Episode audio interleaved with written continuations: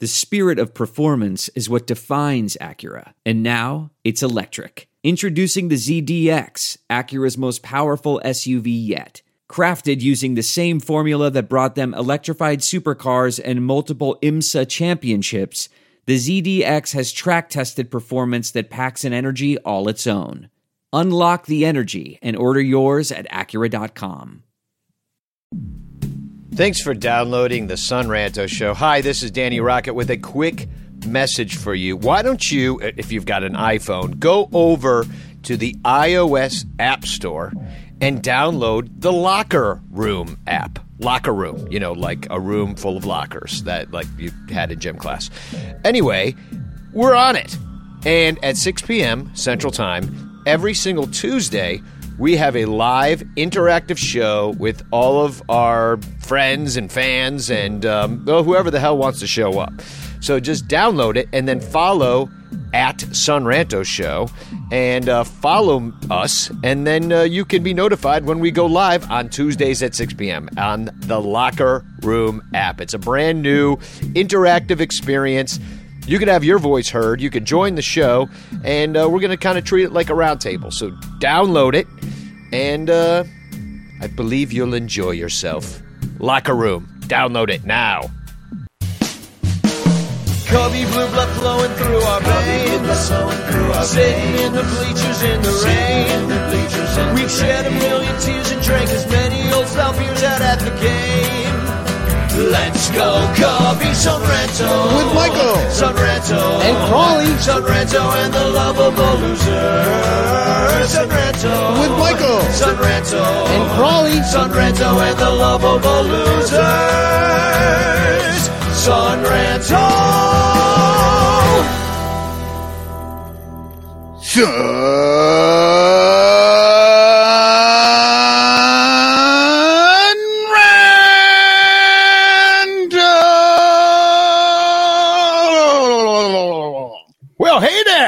How's it going? Uh, hi, I'm Danny Rocket. This is the Son Ranto Show.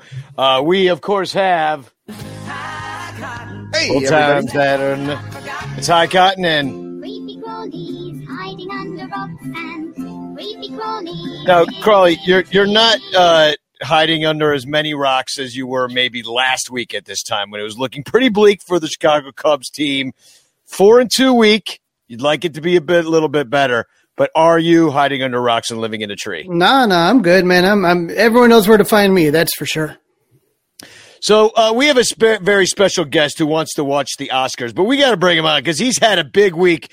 Uh, he saved a man's life, uh, and he's the guitarist of the Bleacher Bum Band, uh, a, a, a regular member of the the Bleacher Creature crowd. It's uh, Bleacher Jeff Hero. He's been drinking since eleven, and he's here now. Come on in, come on in. Hi. Hey, a guys. hero. Oh, now Um, to the hero. One thing I want to clarify is that was a fucking that was a kid that fucking fell down. It was not an adult man. It was like a thirteen year old kid. Everything's like, oh, this adult man just like sacrificed his life to catch the ball. No, it was a kid who slipped and fell and almost fucking broke his face. Like So- that's what happened. So before, it, so some people might not have seen it. Probably nobody that's watching this show right now, but everybody's Figure it seen out. So right, I this is so- not the guy from the Phillies game, right? Mm-mm. No, you saw this- that guy. I don't- I don't know if you know Cotton. I don't go to Phillies games that much. Well, I'm just saying that was that was the big news around was say people that dude that games. ate it going after a home run ball. That's this is a completely different situation. no, Well, he ate it. Everybody will know what I'm talking about right now because I'm going to play the clip.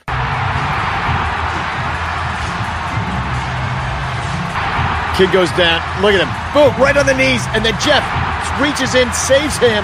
Look at him, right off the advocate. Dude, he sprung off that thing. Dude, it looks so good. Talk about the the foresight and the footwork. I mean, we're talking def- defensive efficiency uh-huh. ratio off the Very charts. fair. Very fair. So let me ask you though, how close was he into like basically breaking all his teeth off on that front wall there? I mean, he's at least getting some black eyes and shit. That kid was going down hard, man. Like it was, and the you saw the height. Like that last replay they showed, that marquee one, like that last one. You see the height he got up. He like went down and hit his knees, and the height the kid got off of his knees, like coming down, it was frightening. And I was under him, and then like, and I'm tall, and he was like coming down above my head, so it was like a little frightening for me. And I just like grabbed the kid. I was like, just grab the kid, just grab the kid. Now, Like, be honest though, weren't, weren't you actually just going for the ball? Originally, And the kid- yo, yo, yo, hundred percent. Yeah, of course. Originally, I was like, yo, this ball's gonna bounce down. These idiots are gonna drop this ball, and this ball's gonna come right to me. Cool. Like I'm gonna get this grand slam ball. Awesome. Little did I know a kid was gonna fall out of the sky at me. Like it's a whole different story. Yeah. Now, Well, did you okay, talk it- to uh, did you talk to my Thai guy because you didn't keep it? You gave the kid the ball. No, ball. yeah, my tie wasn't there, but I also feel like that kid. I mean, kind of earned it, right? he earned it definitely. But to be honest, like I would have got fucking crucified had I. It would have been worse than fucking my tie. It would have been like worse than my tie had I took that ball from that kid. Honestly, ate shit, broke his face, and I took it from him. Like that would have been even worse than just my tie. Like that's honestly, that kid should have made a fucking show of giving you the ball right. for saving his life. That's Yeah. what I'm saying. But that kid, I mean, that kid was like 13. He was awkward as hell. He just like she clammed up after that. He was just like just shut down. He was like, no, Facebook got user did he anybody. keep the Like kid? I, I'm okay. I'm fine. He's got probably got two bruised knees at least. Uh, at least. I mean, Well, Well, here's the how, thing- how big are those advocate? Is that advocate sign like? oh, they go a whole nine rows. Like it's an, it covers nine rows of seats from That's two like to 10. thirty or forty feet that that It's kid good, fell yeah. down that sign. Oh right? yeah, oh yeah. It's a good like you don't see it as much on TV, but when you're down there, you, it's a good it's a good distance. Now, when we when we saw it, it was you know we've talked about this prior to this even happening that you know it's all about making money, so they don't have the signs up; they have the signs Right. down, so that when you see like a right, you get more visuals. It's going to get more screen time. More money on But- TV. But Jeff, uh, Bleacher Jeff, get me straight. The Cubs have fixed this situation, so it'll never happen again. What did Oh, they do They to fix put- this situation? Yeah, they just put a little sign. It's like, hey, stay off the banners. Hey, guys, hey guys, you should you should think about staying off the banners. Maybe that'll help us save tens of millions of dollars. Well, and then I saw, and I, I brought it up. I was going to bring it up later in the show, but check this out. Tim Stebbins, who works at NBC Sports, he wrote, and this was the very next day. A fan Yeah. in, the, in the left field bleachers Yeah. almost took a batting practice home run off the chin just now. Every day that happens. ball bounced off one of the ad tarps, and uh, and they ducked right in time. No, And uh, I and I was like, well, I'm surprised that they uh, didn't uh, remove it after that kid face planted. This is what Yeah. I just found out about all that, and I like what Seth Kennedy said. He goes, "Advocate is double dipping. Their advertisement is creating yeah, it's true. It's totally yeah. It's a self fulfilling prophecy. The advocate sign really, it's turning into that. Yeah, maybe you should find a different section, not sit by advocate. You know, Hey, advocate came to me. I wasn't. I didn't go to advocate. You know what I'm saying? Like advocate came to me. For people that don't know, not only is Bleacher Jeff a Bleacher creature, not only is he the lead guitarist of the Bleacher Bum Band, he also bartends at everybody's favorite dive bar, Nisei Lounge. So look, the Cubs have saved, the Cubs in this situation are thankful to Bleacher Jeff. He saved them from a multi-million dollar lawsuit. So And taken the we- ads down. They would have taken all those ads down too right away. they would have had to double them. I, I'm guessing No, they would have had to figure no. out something. I didn't Right. hear They would have there. just taken the people out of the bleachers completely. yeah, they're like, So actually, can't have ads. we get more from the ads than the people. My buddy Wally in the bleachers though said to me though, if they pay me though, it's admitting fault though, and they can't do that. So it's gonna like they they'd have to take them all down even if they paid me off. So it's like, all right, I, I see it. All right, I get it. Yeah. So that's why I think it's that not- we could do under the table deals though. Like, give me some beers on the table, give me the fucking seats on the table. Let's go, guys. Like, That's you know, not like, gonna happen. no. Billionaires don't trade things to poor people. I literally saved them like fifteen million dollars. I literally saved them like at least fifteen million They don't, well, dollars. they they don't care. You'll, you'll never be At repaid least. by. I just want Cub fans to know that if the Cubs sign, re-sign Rizzo to an extension or Bryant, it's because You're Bleacher welcome. Jeff Yes, you're saved welcome. them. I saved this fifteen million. You're welcome. Thank you. All right. Have you have you reached deserve. out to obvious shirts yet for the T-shirt that says uh, "I catch homers See, yeah. and kids"? No, see, like I was like against the one that says like Bleacher Jeff catches children. I think that was a bad obvious shirt. Right. That's you don't want catches children. You don't want catches balls. Not balls. quite the message I'm going for is catches check catching children. not Maybe in a I- different context, but yeah, that's not. Hey, you know what though, man? You there did, under your kids. You did the right thing in that circumstance, and, and you are you are a hero in our book, Bleacher That's Jeff. all you can do, man. Like you see a kid flying at you, what do you do? You knock him down. You See a kid flying at you, knock it down. I don't know. Well, uh, thanks for coming on, letting everybody, uh, the, regaling everybody with the tale. Oh, there we go. reliving There's, it. Love you guys. your- Yeah, Berta, he's Richard in the Jeff body. Saves He gets it. Berta gets it. At Cubs fan, he gets it. Well, yeah, thanks. thanks. It's fun. Go, go and go enjoy the Oscars. I mean, yeah, know, I'm, I, I'm I not really doing money. shit. I know you got money riding on Frances McDormand tonight, so uh, good luck to you. no, I'm just watching the Tim Heidecker Oscar special. That's all I got. That's I was watching the, that. That's it. All right, cool. I'll see you at rehearsal tomorrow. Oh yeah, we got to practice tomorrow. Fuck. All right. Hell yeah, we're gonna rock out. All right, Cool. there, there will be no children saved. Later. No, I'm not saving anybody, any children, any adults, fat people, skinny people, children. You can all fall to your deaths. Yeah. He's like, I've tried, I've done it once. I'm done. I'm out of that business. I got 500 likes and shit for it. I don't care. He's- what, right, let's- what a cheap hero that is. I Yeah, got no, I'm 500 just- likes. Clearly, That's I I'm. I mean, it was 650. Let's be fair. All right, well, good to see you. I'll see you tomorrow. I'll see you guys. All right, Yeah. peace. Yeah, that I mean, but seriously, those are uh, it- they're gonna kill somebody. Somebody's gonna die because they're just you can drink all the beer you want. They don't care how much beer you drink. You're just right up there on top of like Tarp Mountain, and and you will go tumbling. And here's the thing: people are gonna tumble on purpose now because they it looks like fun. Except for when he hit his kneecaps, that looked very painful. But then yeah, I was flying. gonna, yeah, I was gonna say they, they put the sign, don't climb on the tarps. The sign needs to say feet first, people. Yeah, I mean, because people want to go sliding down it. I think I would. You know, Yeah. speaking about injuries, um, there was some big news this week as Nico Hoerner rejoined the Cubs from the South Bend site because Josh shocked. Pederson has left wrist tendonitis. I was Joc- sitting with you at the game, and they said, "Now batting, Nico Hoerner," and I was like, "What?" And I Yeah. had just like I'd been busy up until that point of the game. He came up, and and you're like, "Yeah, he got called up." I was like, I had no clue. Um, Yeah, I- I- Joc I- Pederson has left-handed pitcheritis, is what he's got. well, good thing Nico plays left field. Because you know what I mean, I was like, like, hey, we lost our left fielder. Hey, let's bring up a second baseman. We only have four of them right now. We just need one more second baseman. That was really just the need. I mean, Um, he did play some left field in that first game. Oh, I know he's gonna. They'll put him out there because they just need him.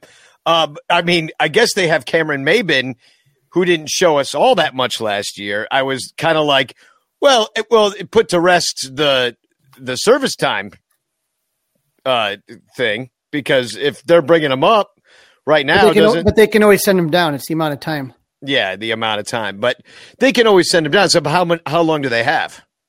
How many days? Because it's days now, right? I'd I thought to he was. I, I thought it was like. I thought they needed 36 days to get past his window, and I and he was at like 24 or something, right? something like that. Yeah. Yeah. All right. Well, well, I mean, we'll see what they do, but uh, it would be then you really look manipulative But I was surprised I didn't bring up uh, Ca- Cameron Maybin. The nice thing is ten days. Little Yumper Lil writes in. yeah, 10 Yeah. So expect to see. Oh, expect to see the uh, you know him to go back down in favor of Joc Pederson for 10 days, and then who will we get rid of to bring him up because he has to come up, right? You know, it, it, that's the question that, that everybody wants to know right now. I mean, let's be honest, guys. I mean, like, no offense, uh, Nico Hoerner's a great kid, but he's not like somebody that you manipulate service time for. Do you get what I'm saying? It's not Yeah, like yeah. he's like Tatis Jr. It's not like he was Kris Bryant back in the day. Like when you are doing that service manipulation time game, it's somebody that you know is going to cost you a fortune to keep, and that's why you try to get that extra year. I agree with you 100%. But we're talking about the fucking Ricketts. they they are pinching every penny, right? And I think Nico is the kind of guy they think will be that guy, right? Like they they extended Bote. You know, they uh extend Hendricks. They extend everybody except for the, you know, the actual people that we think they should extend. You know, we're always ex- you know, surprised. I mean, the Hendricks one is a nice. So- I like Nico's. him, I, I see where you're going with this. Nico's the kind of person that they would maybe build a, a core team around. That wouldn't be a so-called star, but a very serviceable player for a, the long haul. So you extend Nico Hoerner, and he can just do a lot for you. But- For, but remember other how much people liked Theriot and Fontenot back in the day. Like literally not great players, but people fucking fell in love with them. And I think those people are the Ricketts. Right, but but when you talk about this, you can always sign them to a. You can sign Nico Hoerner in two years from now or three years from now. It doesn't Yeah. matter. What you're looking for is, is when they when they be when they hit it free agency. I don't, I don't I don't know what they're going to do with it. I thought it was weird when they brought in all these guys, and I don't know how much of it is Ross and how much of it is uh, Jed, as far as wanting to kind of keep these you know veterans compared to a young kid who didn't who was brought into service you know, before they were ready to bring him up. Now, do I agree with that philosophy? All I see is whenever the kid's here, he doesn't seem overwhelmed. Yeah, He's like, a, he's a Yeah. fan favorite and he's almost always good. Like he's Well- he uh he doesn't hit for any power, or at least he used to not. You know, but he battles off pitches even when he's striking out like he doesn't put together a lot of real bad at bats. The Son Ranto Show is brought to you by Bet Online. It's that time of year again, and all eyes are now on pro basketball and the start of the Major League Baseball season. BetOnline.ag has all the betting action. In the NBA, the conference races are heating up as teams prepare to make their run for the playoffs. And if baseball is your first love, which I know it is. BetOnline has you covered. If you love hockey, golf, MMA, and championship boxing, BetOnline has it all. Every sport, every game, every matchup. BetOnline has you covered for all the odds and real-time updates and is the place to be for all your sports betting needs. BetOnline is the fastest and easiest way to place and check in on all of your favorite sports bets all the time. Head to the website or use your mobile device and bring home the game with BetOnline. Well, our friend Matt Spiegel, and, and, and I want to just give a shout out. Matt Spiegel today got to do the radio. Uh, he got to do some radio today, and he did the fifth uh, with he did the fifth inning, and he did pre and post game um, because Pat was doing the TV today, and Zach Zaidman was doing the main play by play. So uh, Matt Spiegel's a great guy. Uh, Danny, you know him. I know him from 670 The Score. Um, he got to come in today, but he said before that having these guys, and again, we're, we all know nobody likes Sogard. We all know everyone loves Nico, whatever. But these guys in general, whether it's Sogard, who you know we don't like personally, but you know what, he's been doing all right. And if you're looking at Nico, O- offensively, he's been doing all right. Right, right, and then and that and then the other one is uh, Duffy. So like those three guys, like you know what I mean. What we're taking a look at here is, and what Matt Spiegel has said is those guys profile different than the rest of the team that they have. Like the rest of the team all has the same strengths and the same weaknesses. So it makes it easier for a pitcher to kind of come up with a game plan against the Cubs. When you start adding two or three of these other guys in that are some more guys that can get on base doing something else other than walks, the three true outcomes, then it starts to become imperative that maybe you keep one, at least maybe two, possibly three of these guys in the lineup if you can, because that's the thing is that nobody's ever on. When we were talking about the first couple weeks of the season, they're hitting home runs and they're, they're solo shots. Yeah, nobody's- nobody's on. Yeah. Yeah, and and and it's true. I don't really expect a heck of a lot out of the bottom of the lineup when you're talking about those names you just you know threw out there with uh, you know Sogard and the, and the second base crew, even Bote to a certain extent. You know, they all have OPSs in like the low sixes. Here, I I, I uh, screenshotted. Uh, here's the offense right now. Uh, you know, Nico Hoerner's leading the pack with his. I mean, it's four games, but what a 1400 OPS. So he comes up, rakes right away, obviously raring to go, doing whatever he can do to stay. But if you look at like the second base pack down here, the David Botes, the Sogards, uh, you know, it gets a little uh, Matt Duffy. Um, you know, they're all batting about the same in the in the the 600 OPS range, and it's like uh, they all bring that slap hitter. Oh, I'll put it back up. I saw you were looking at. Um, they're putting that that kind of slap hitter kind of at bat together, where you're a thorn in the side. Maybe you're taking some pitches. Maybe you're slap. Maybe you're you know fouling off a bunch before you get out, giving the guys behind you a look. Even if you get out, you oftentimes will have a productive at bat. sacrifice flies. They're putting the ball in play. And this week we saw the Cubs put up. Well, we saw them uh, do it against the Braves last weekend too, but saw them put up big runs uh, against the Brewers and against the Mets. Uh, it, it- only in one game uh, or two games, uh, uh, you know, one for each team. But for the most part, they're doing it with the long ball, but at least they're doing it with dudes on base. Actually, Well- with the Mets, it was just because they were kicking the ball all over the place. See, I would, but I would say in, in that situation that it looked to me like the Cubs stopped swinging out of their shoes and just started swinging for hits. So you you put together a couple of nice innings, and then that makes a pitcher pitch to you differently because he's not getting you to swing out of your shoes and to do half the work you know yourself. You're going to slap hit out there take your single or whatever. They get two or three in a row. They get a walk in there that type of thing. And then all of a sudden we see him start to run into some home runs. The hits lead to home runs. Home runs do not lead to hits. Home runs lead to strikeouts if that's what you're trying to do. You just get dudes on base because you just no matter how you get on there, you know, because you're you're getting guys on and you're putting pressure on the pitcher, you know, mm-hmm. and you're you know he's out Well, there, and the he's defense got to deal with the yeah, and the defense like just keep uh, keep the ball in play. Like nobody likes. We're not talking about weak contact. Mean, nobody's trying to like say they should just hit it for hitting its sake. But god damn it, put it in play. You know, and we saw that working out way more for the team. I think Well- in some ways we've we've seen it work out ultimately more because right now the Cubs are like a, a, one of the top offenses in the major leagues because it seems like everybody sucks. and on and, and Danny, you said don't just hit it for hitting's sake, but honestly, do that sometimes because the fucking strikeout's not working for you. So at some point, you know, just get up there and just think about nothing but contact. Start making contact, even if you're grounding out or whatever, and then work that into a better at bat later rather than, you know, fucking just swinging out of your shoes every single time you're. Just selling out. Yeah. Well, again, we saw a lot of this really kind of change with, with with the Mets series, and I know Yeah. obviously they they did some things that you know the Mets defensively did some things, and the Cubs caught a break uh, as far as the pitchers they faced. But when you looked at that game, that game one, that first game, Well, before hold we on, hold do- on, yeah. Yeah. Before we do that, we, we're need to bring the on lead. yeah, the, you're, we got to bring on the expert. He's been waiting in the green room. You know him. You love him. I got, I got to play a theme song. Oh wait, can you guys? You guys can't hear that, can you? There we can hear it. Oh yeah, it's the Uncle Mike theme song. There he is.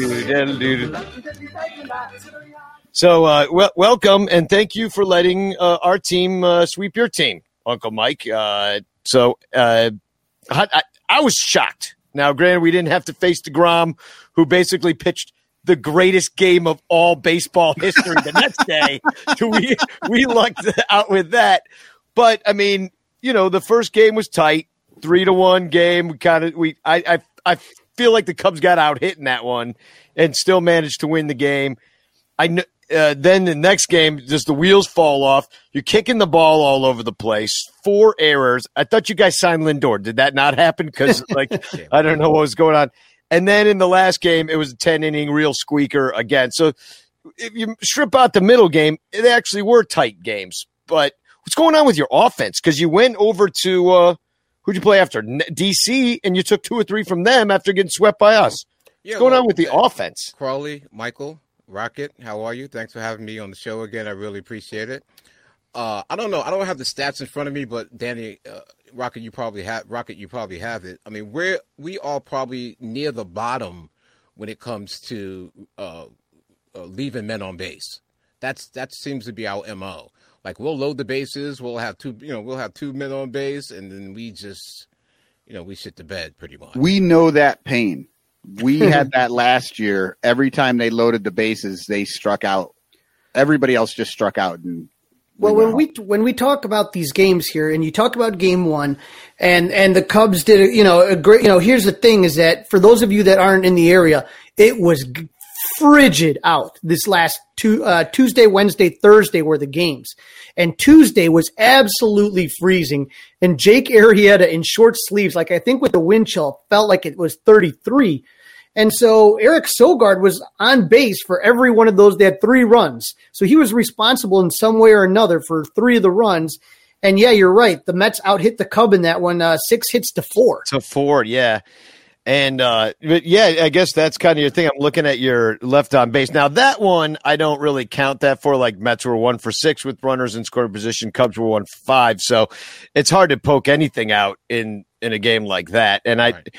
I, I don't know though. It's just it's just weird because the Mets. I know they're more of a pitching team, but it just seemed like they made the moves. Uh, it's early in the season. I get it, but uh, but it just just seems like you guys like. I feel like we got lucky to face a team that was very similar to us, having trouble scoring runs, putting any uh, anything together, and um, I don't know. What what do you think? Of, what do you think looking at this team, at that Mets team? Because I didn't really see shit out of them. They, you know what I mean? Like I'm gonna blame it on the cold weather. I think we talked about. I think we talked about this uh, uh, during the preview. I mean, why why the heck were we playing night games at Wrigley Field in in in, in April? Just it's mind boggling to me. I mean, I, I don't really get it. I mean, I guess it's a network thing where you know people try. You know, networks wanted to have you know this. next Met, Mets club are a big draw, right? Yeah, yeah. I, that, that's the only thing I, I can figure. I And, mean, and Uncle Mike, I can tell you there were a lot of Mets fans at Wrigley for this series. Yeah. Yeah, they showed up pretty good. Yeah, ab- they absolutely did. And uh, only, especially on Thursday, getaway day. Like, why is that not a day game? Like, it makes no sense to me. It was like pretty nice. We got the best weather of it on Thursday night when uh, Crawley and I were at that game with a couple, couple of the friends, uh, Joe Kilgallen and Michael Bowling, and like we were pretty comfortable sitting out there. But I know the other two nights, like, look how everybody's dressed. Well, well, Bleacher Jeff saving that kid from death. Like they're dressed in parkas. Well, here's the thing I heard somebody say, and it was funny, is if you looked at the Mets, like Francisco Lindor is where like uh, he looked like the kid from a Christmas story where he's all bundled up and he can barely move. He had like the sweatshirt on and everything. Like, so I mean, think about like how fast this reaction time is. Ball up, batted off the bat and it comes right at you and you got to make a play. But now you're wearing stuff that you normally don't wear. And I, I got a feeling they were, the weather really threw them off. I, I, I would have to agree with you, Crawley. Uh, It, it was one of those games where I mean, it, it's been cold here, like, but we've played some day games, and we we haven't played a lot of night games. And we went to Chicago, man, and I guess the Windy City just dusted us, you know. I'll tell you, Michael, one guy that impressed me, you know, because like sometimes, you know, you don't, you know, I'm always focusing really on the NL Central and something like that. And you may not, there may be some guys under the radar, but JD Davis, Jesus Christ, can that guy hit? Yeah, he had a breakout game today. Actually, we um we I, I, the the cool thing about it is that the the, the, the Nats are in our division, and, and and it's kind of looking like we have their number so far. You know, we took we, we took a series sweep, not a series sweep, but we took two out of three. Two or three, yeah. Uh, Oh, we saw great. Almora with an Shutouts. amazing catch today. Oh, Almora, yeah, Almora had the I- I would say probably the game-winning catch with regards to where the Nats was sort of like you know feeling their oats, had a couple of men on base. That that that catch, if he if he did not make it, uh, would have kind of you know got them back tied. But the fact that you know we were able to finally score some runs for our pitcher, and it which it's, it's been you know, we have, we've had a hard time scoring you know scoring runs and and today again another shutout which is uh, encouraging uh, as you as as rocket you mentioned uh, the other day with uh, with our ace on the mound that was just an amazing game. And uh, again you know uh, you know when how, how many- how many times does a pitcher uh, do a complete game you know? Yeah, two- n- these days, shutout- not. a Yeah, two-hit shutout, and honestly, it should have been you know, it should have been a one hitter, and it was close to being like I was sitting there going, "Wow, is is, is he really going to pitch a, a no hitter today?" Because I mean, even the deGrom said in, in in the interview after the game, he said when he was in the um, in the bullpen prior to the game, he said he felt it. He, like he he said he he felt that his stuff was was was on to the point where he said he got nervous, and he says I never get nervous before a game. But he said just after the bullpen throws, he was like, "Wow, man, I got to I got to settle down a little bit because I, he, he really felt that he had stuff, and indeed he did." Wow. I wish we had a guy like that. That'd be so great if we had now, one guy. you were talking about the catch by Almora. that came off the bat of Kyle Schwarber. Kyle Yeah, Schwarber, Schwarber. That's your guy, Uh, right? That's fun. Yeah, there a bunch of ex Cubs all sitting around the the NL East right now. Did you guys um, see the throw he made? He, he threw out Lindor at the at the plate. Oh yeah, Uh, Mm, yeah. Oh, yeah. He impressive. because he's an ex catcher. He's got that catcher arm, and yeah. Now Oh, now we now we got a guy uh, basically on the injured list. So that's our. That's, Now, that's when when JD. Davis hit that home run in Game One, they had it at 432 feet. But a lot of people that are well aware of the lengths at Ris- Wrigley and different, you know how how you know they said it went way farther than 432. They said they went that went down Kenmore. Like that was just absolutely crushed. Crushed So that it. guy, that guy blew my mind. But the Cubs, that second game, that thirteen to four game, I mean, they were just what was it, a seven run inning and not one single home run? Well, JD Davis uh, also was responsible one for, home run for a I- I lot think- of those errors. JD Davis giveth and taketh. I Yeah, mean, he- he because threw the ball around the, the, the ball field like it, you know, like it, it was ridiculous, you know. And and that's the that's the thing with him is that, you know, do, do you play him every day? Yeah, you, you kind of have to because you need that bat, especially when you have, you know, finally Conforto kind of broke out a, a little bit today. He, he had a dinger, his first home run of the season, and we expect so much more from him. I mean, we really do need his bat.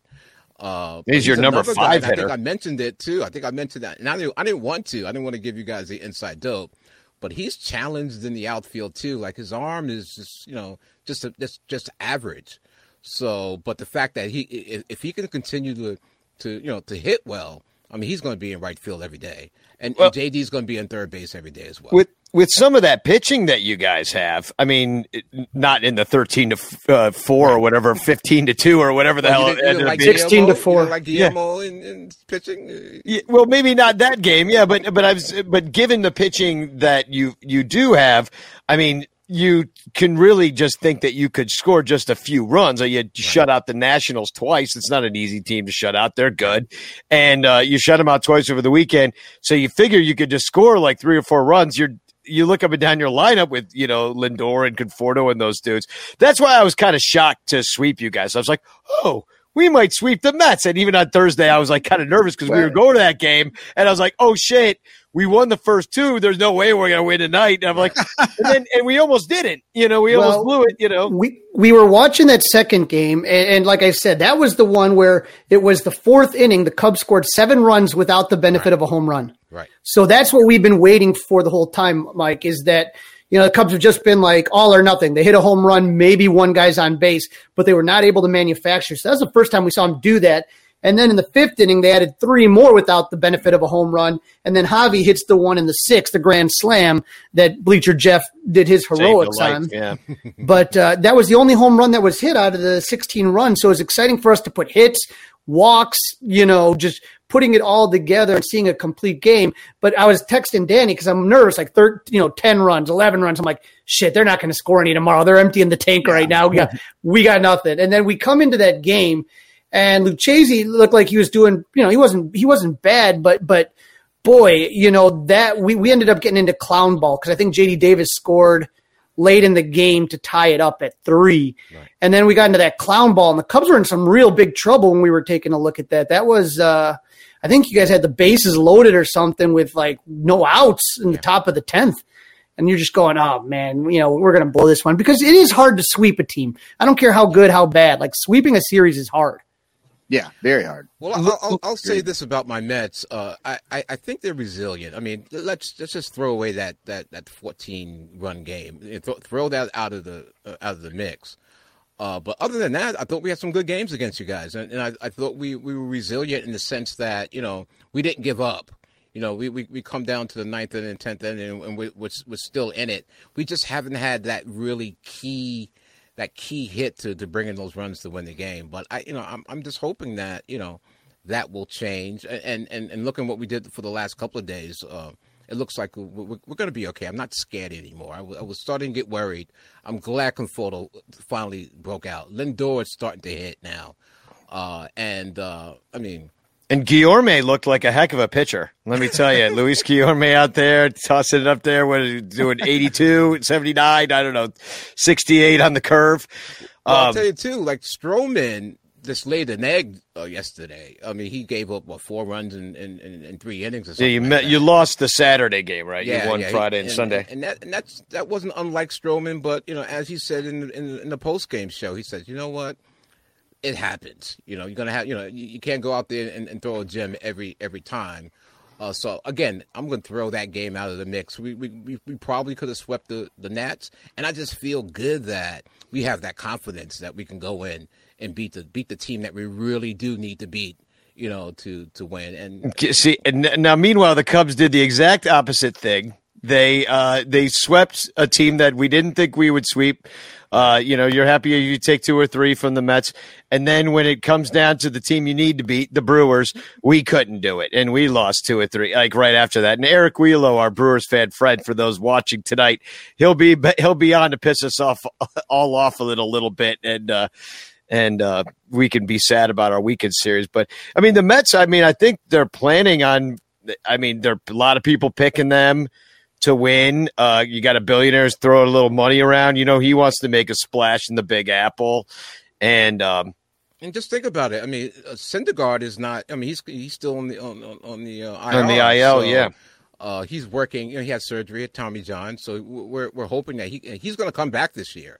So to have him be a part of the of this of this lineup is is He's supposed to be back, but he'll probably be a bullpen guy this year, though, right? Like I wouldn't expect him to come. I back don't know. to the starting position. no. Um, he's he's one of he's he's never pitched out of the bullpen unless it was maybe. Well, we haven't been to playoffs in a minute. Right, you're But- going to have to ma- you're going to have to manage his innings and stuff like that, and, and you're going to have to build him up. So that's that's what I think Michael's. You know, I mean, it's not like ideal, understandable. but like the White Sox are doing the same thing on the other side with Michael Kopech, who's coming back from injury.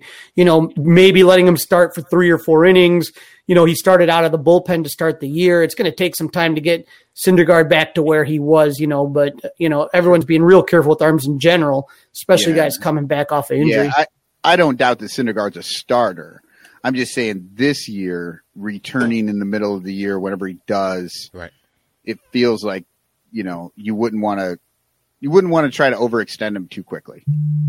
I, Yeah. I, I, I agree there. I agree there. Um, but you know, being the fan that I am, uh, you know, we we would love to see Thor back in the lineup, uh, in, in any capacity, whether he's a middle reliever. We'll, we'll, you know, we'll we'll take that as well. You know, I like what little Yumper uh, writes in. He says, "Uncle Mike got that Bob Ross smooth voice.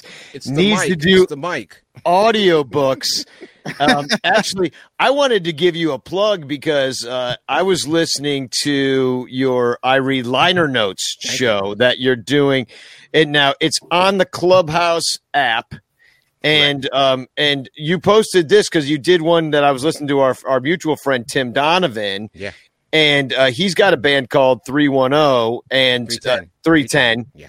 and uh, they're great it's like ambient kind of like brian eno type rock but like uh, no no vocals uh, well there's some vocals but it's not lyric based Right. it's mostly instrumental and it's it's great. It's really great stuff but i'm gonna put uh, i'm gonna put a youtube link to that conversation that you had with tim because a i want you to everybody should listen to the music of 3 uh, 310 but also hear this great conversation between two great musicians that are also happen to be friends of mine.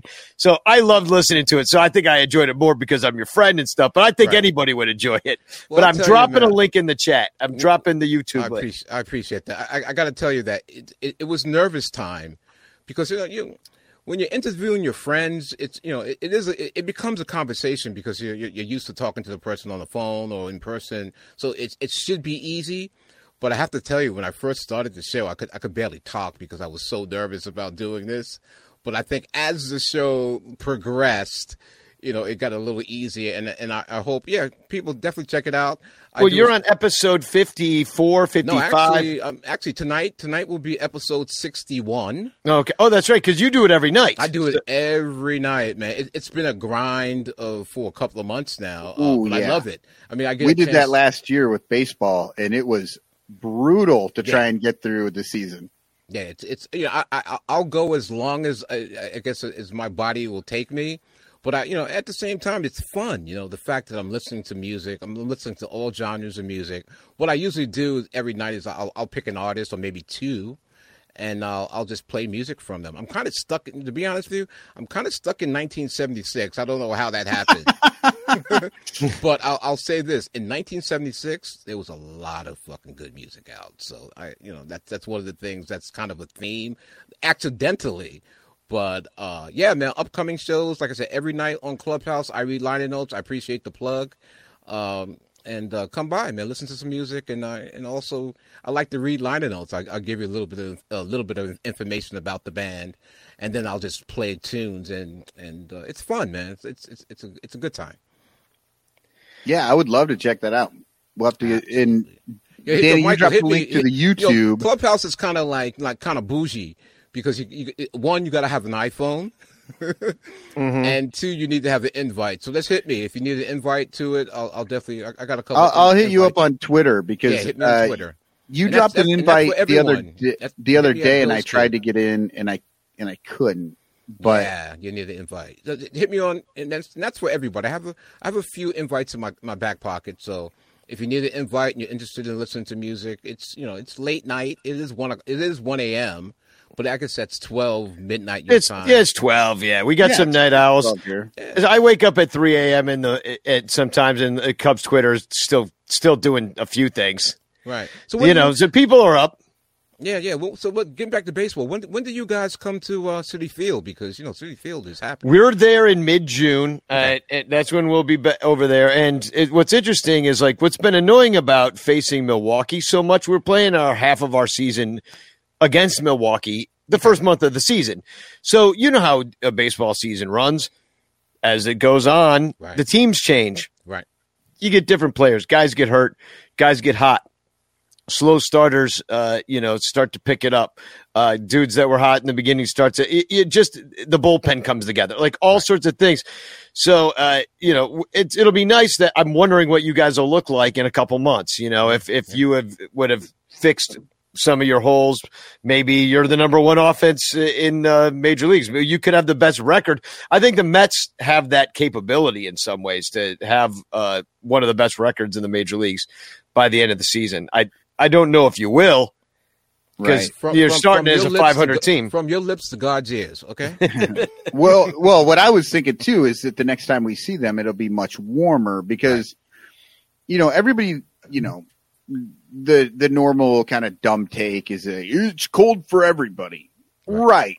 We we understand that, but when the weather is like that, some teams get lucky, other teams don't. It's miserable for everybody.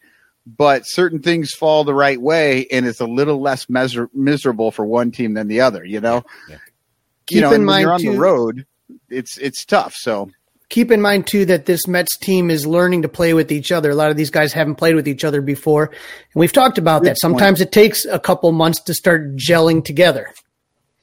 Well, Lindor's new, right? Um, but a lot of the other guys have been with each other for a while. Like McNeil's been there, Nimmo, right, but your shortstop's your guy. He's like your Yeah, he's your main dude, yeah. he's running And the show kind of- over there. It's kind of interesting because I was watching, you know, a couple of games. He's sort of like the coach on the field. You know, he'll he'll he'll walk over to the pitcher, and you can tell like they're all listening to him. He's he's, he's a very smart baseball guy. So he's that he's that guy that can walk over to a pitcher, pull the infield in, in in certain situations where we need to like you know know know know what the angles are and, and or, or know what the situation is with regards to whether it's you know men on base or you know uh, two outs. So I mean he's he seems like he's really smart and all the guys are listening to him. So uh, we're, we're we're overwhelmed, we're over the moon as they say. The, the the fact that we have a player of that caliber. And man, when he starts hitting, I, I you know, I, I'm I'm looking forward to that. You know, What was within that second, or uh, what- no, it was the first game, the three to one with the uh, when Taijuan Walker got ejected. He was arguing balls and strikes. Balls and strikes. Right. He was arguing balls and strikes, so he was out of the game. And so there was a kind of a close call that he didn't like that didn't go his way. And so he was barking a whole bunch at the umpire when he was already when he was already pulled. and he wasn't necessarily wrong. Yeah, sure, but you just can't do that. But I'm just wondering, like, just when I, I'm looking at the the liner notes, if you if you will, for that game right now, and uh, and and I'm seeing, I'm like, I wonder how much that set like a bad kind of taste in your in the team's mouth for that whole rest of the series. Like then now, now you're getting swept. It's cold. You, you lose your starting pitcher in the fourth in a tight game that you're because it looked to me like y'all were miserable. Like the Mets didn't want to be there. They didn't, you know, they it, it just didn't look. It's, you know, they did not look happy. We were freaking Like- cold, man. right. well, and it's and it's frustrating when you have problems with the umps, and we know that the umps have been a little rough this year everywhere. Right. You know, but then he leaves the game, he's tossed, and then the next guy has to deal with the ump that hates him. right, right. Yeah. Just it's it, was a it was kind of a brutal series for you guys. I was shocked we swept you, but I'm but I appreciate the fact that we did because it was like if they wouldn't have done something special at least one time in April, I think there'd be uh, you know a lot of pretty a lot of Cub fans just turning it up because you know we didn't have a lot of hope coming into the season. False hope. We had lots of false hope, uh, you know, but we had no actual hope. All of our hope leaned on the fact that the Central is not good. Yeah, pretty much. We're like, well, if we're 500, maybe we can uh, come in first. Well, the thing for me, the, the thing too is, is you think about it. The Cubs have the three to two lead. They blow it. I think it was J.D. Davis who hit the double again, Right. and it's three to three. And if you remember that, we, we go into clown ball. Top of the tenth, uh, the, the Fonz Winkler comes in, and he Blows gets it almost. he gets the first guy out. But then remember, there's a guy at second. He walks the next two guys. So you got the bases loaded in the tenth with one out, and he's able. The you know uh, what's his name comes out. Uh, Iapoce or Hottovy comes out, and uh, they have a little meeting, and then you get a double play, and then all of a sudden Jason Heyward's the unlikely hero. But that was uh, that was one hell of a game. Yeah, yeah, we were pretty damn happy. You see Joe Kilgallen in the background doing his uh, his post game show. We were busy. we were still we were still busy celebrating. We I think we did a post game show a little bit after that. You know, I don't remember what we said because we were pretty in the can. But uh, but yeah, I've been to two games this year, and they both went to clown ball extra innings. But I, I was pretty impressed with how the Cubs got out of that. I thought, Yeah. oh, here we go. That's going to be a loss, but they they managed to to make it happen for themselves, and then uh, to to be able to win it in the in the tenth. That I mean, I once again I was surprised the Cubs managed to sweep the Mets by what we, we've seen from this team and what we saw from them from the Brewers this weekend. To you know, you guys might if you guys need a win in, at the end of this season, Right. to you're going to think back to this series Yes, when you got swept by the Cubs, and I and we'll be we'll be your little black cat for you. And Is when we will we'll be the you know we'll, we'll be the walking under the ladder baby. Like you know we're, we'll be Tommy Ag's safe at home.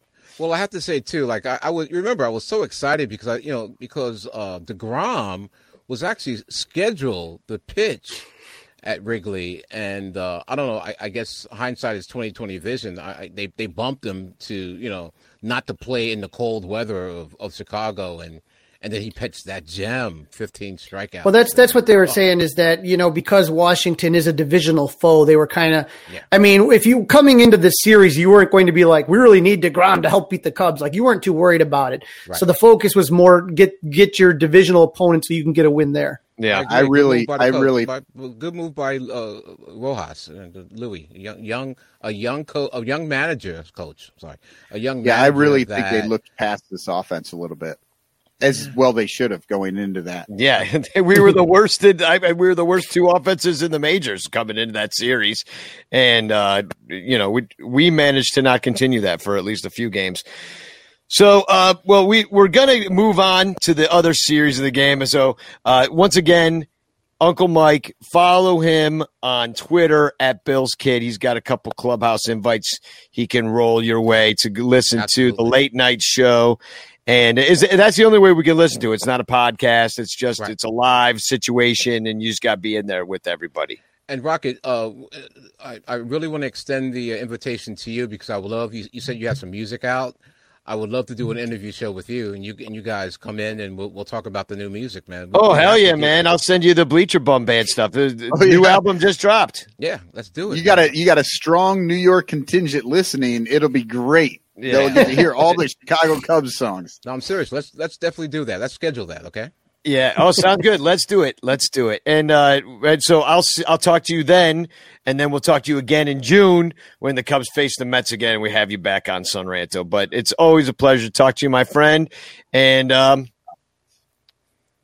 peace. Peace. See ya. Thanks, guys. Go. Michael, Take it Rolly, easy. Peace. Take care, bud. Great seeing you, Mike. Got to play the Uncle Mike theme song. Always good to have Uncle Mike on. Uh, you know, this, this is the first time I've actually. This is as close as we've come to a face to face meeting in you know whatever how many years that we've been doing. it. I think two or three years that we've been doing certain shows with him. He's uh, yeah, and I've always really enjoyed talking to him and having a good time with him. It's it's great. So John Pincus says, "Can Uncle Mike just put on a Brewers hat instead of bringing on Wielo?" Well, un- un- unfortunately, unfortunately, I got bad news. Guess who's coming? He's got his own theme song too.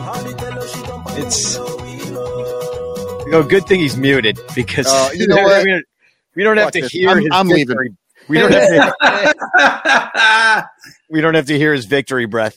Well, uh, first of all, I re- Friday, with the last time I was happy, uh, I texted you at the end of the game with the score of what was the final fifteen to two. 15 Just to a two. total routing. Uh, you just, I mean, you guys just looked like idiots out there, and I was like, ha ha. They Well, aren't good. Can I Well, tell you do on? look like idiots, or did we just have the Brett Anderson effect? The wheelchair became the wheelchair, which came the Josh Lindblom show, which became him injuring his calf and going on the 15 or the 10 day DL after that game. Oh, so, you guys went down in that one. I didn't Yep. realize Lindblom got hurt as well. oh, That's where well, they brought up the kid from Chicago. Yeah. So he he was really hurt and he pitched through it. And commendably, he got us some great innings and allowed our bullpen to get some rest going into these last two games where we just we're the Brewers that I know that we are. Well, you know, it always makes you know. It, I don't ever wish injury on anyone, but I just hate Brett Anderson and and just the shit he talked to the Cubs. And I told you, he's Mister Glass. He always has been. He always will be. He may have a game or two where he looks really good, but he can never keep it together. And so it was. I, again, watching the Cubs just absolutely beat the shit out of the Brewers was good. But I will tell you, even though we lost this series two games to one, it doesn't feel like it did when you guys beat us previously, where we just looked hapless, like just hopeless, hapless, like there was nothing. These were the competitive games that the Cubs and Brewers usually put on. Yeah, your offense finally kind of showed up, and I guess in that first game, you know, our pitching came down to earth. Peralta came down to earth a little bit, and you're right, the games were competitive. But at the end of the day, we've played three series in this first month of the season, and we've won all three series, which is awesome. And I did not expect that coming out of the Brewers this year. I don't think any of you guys expected that. Um, Well, what do you think about that? I mean, we've we've played nine of the eighteen games, I think, that we're going to play, uh, and Cubs then we don't. three and six right now. yeah, right? and we we won't see the the Cubs don't see the Brewers for two more months. Like, I mean, as a Brewers fan, don't you wish you had uh, these series to win stretched out? Or you just want to Probably you, not. you just like No, to win not up when- front. Not when we go six and three. I mean, I'll take that. The, a win here is just as important as a win, you know, in the last month of the season, and we've heard that a million times. And you know what? I only think your team is going to get better because the Cubs always find a way to figure it out. I mean, you do, and Well, that the trade deadline's coming. yeah, Uh, you, you may be absolutely wrong about that. Here, here's the thing: is, again kicking Brett Anderson's ass first game. Second game, they have struggled mightily against Freddie Peralta. And what I saw in that game is they were having competitive at bats. They had the lead. Nico Hoerner gave him the lead with the double. You know, Mister. You know, he needs more time to hit. This seems to be the only guy who can hit consistently. Nico But- but- Hoerner can't hit MLB pitching. Right. So he doubles and and and Sogard scores and Heyward scores and everything's you know. But what I saw is that they were making Peralta work like before, like the first couple times because they faced him what three times, and the first couple times they faced him like they weren't even close to him. The they it was, it was embarrassing like how how they could how they just basically like flailed at it. This time he didn't pitch. He didn't go that deep. no, he only went four innings. But I will say, you know, third time through seeing you guys giving up five hits and two earned runs at seven strikeouts. I'll take that. I really third time will. in three weeks, right? Yeah, and he's your like number five. So we shouldn't like go dancing around, you know. It's like you know what I mean. Like he's not. It's not like uh, like oh we had competitive No, events no, against no, like, no offense. I will take Freddie Peralta over Brett Anderson. You can put him whatever number Well, you like, want. Okay, he's your number four or whatever. You know Well, what I mean? But he you know he's started- back I mean- end. He's a back end dude. He's not supposed. I I think don't he think is. so anymore. No, I don't think no. so anymore. He's he's our number three. He's our solid All number right. three. He always had this potential, but he sh- showed it coming out of the bullpen, and he showed it in those spots. But he was never able to put it together as a starting pitcher, and he's starting to. He's there's a reason we extended this guy. We signed him to a big contract. We bought out arbitration years, and he's going to be a big part of this team. And with Woodruff rounding out to an ace, Burnes is looking like an ace, and you put Peralta there doing what he's doing. This is scary. We can complete compete with anybody right now. Here's what bothers me about the situation is that the Cubs, the one thing I worried most about this season, I'll be honest, I didn't worry about the offense. I knew what the offense is. I think we all know what the offense is. There's nothing that was shocking. Starting pitching, eh, some questions, no big deal. But the bullpen was the one that made me worried. And it was the bullpen this weekend that killed the Cubs. I mean, you got a 2 nothing lead and you give that up on a bases loaded walk and a hit by pitch. I mean, come on. Yeah. And and that came after that came after the game that we got into their bullpen with no outs. Like we just got into their bullpen in the first inning. They had to, you know, scramble the whole game, which as a fan, I'm like, this is great for the rest of the series. And it ended up not being because, you know, the Cubs couldn't do anything against the bullpen later. No, they didn't do anything. And, and I was worried about the Brewers coming into uh, basically this year just because we faced you so much, and it's like all my nightmares are coming true.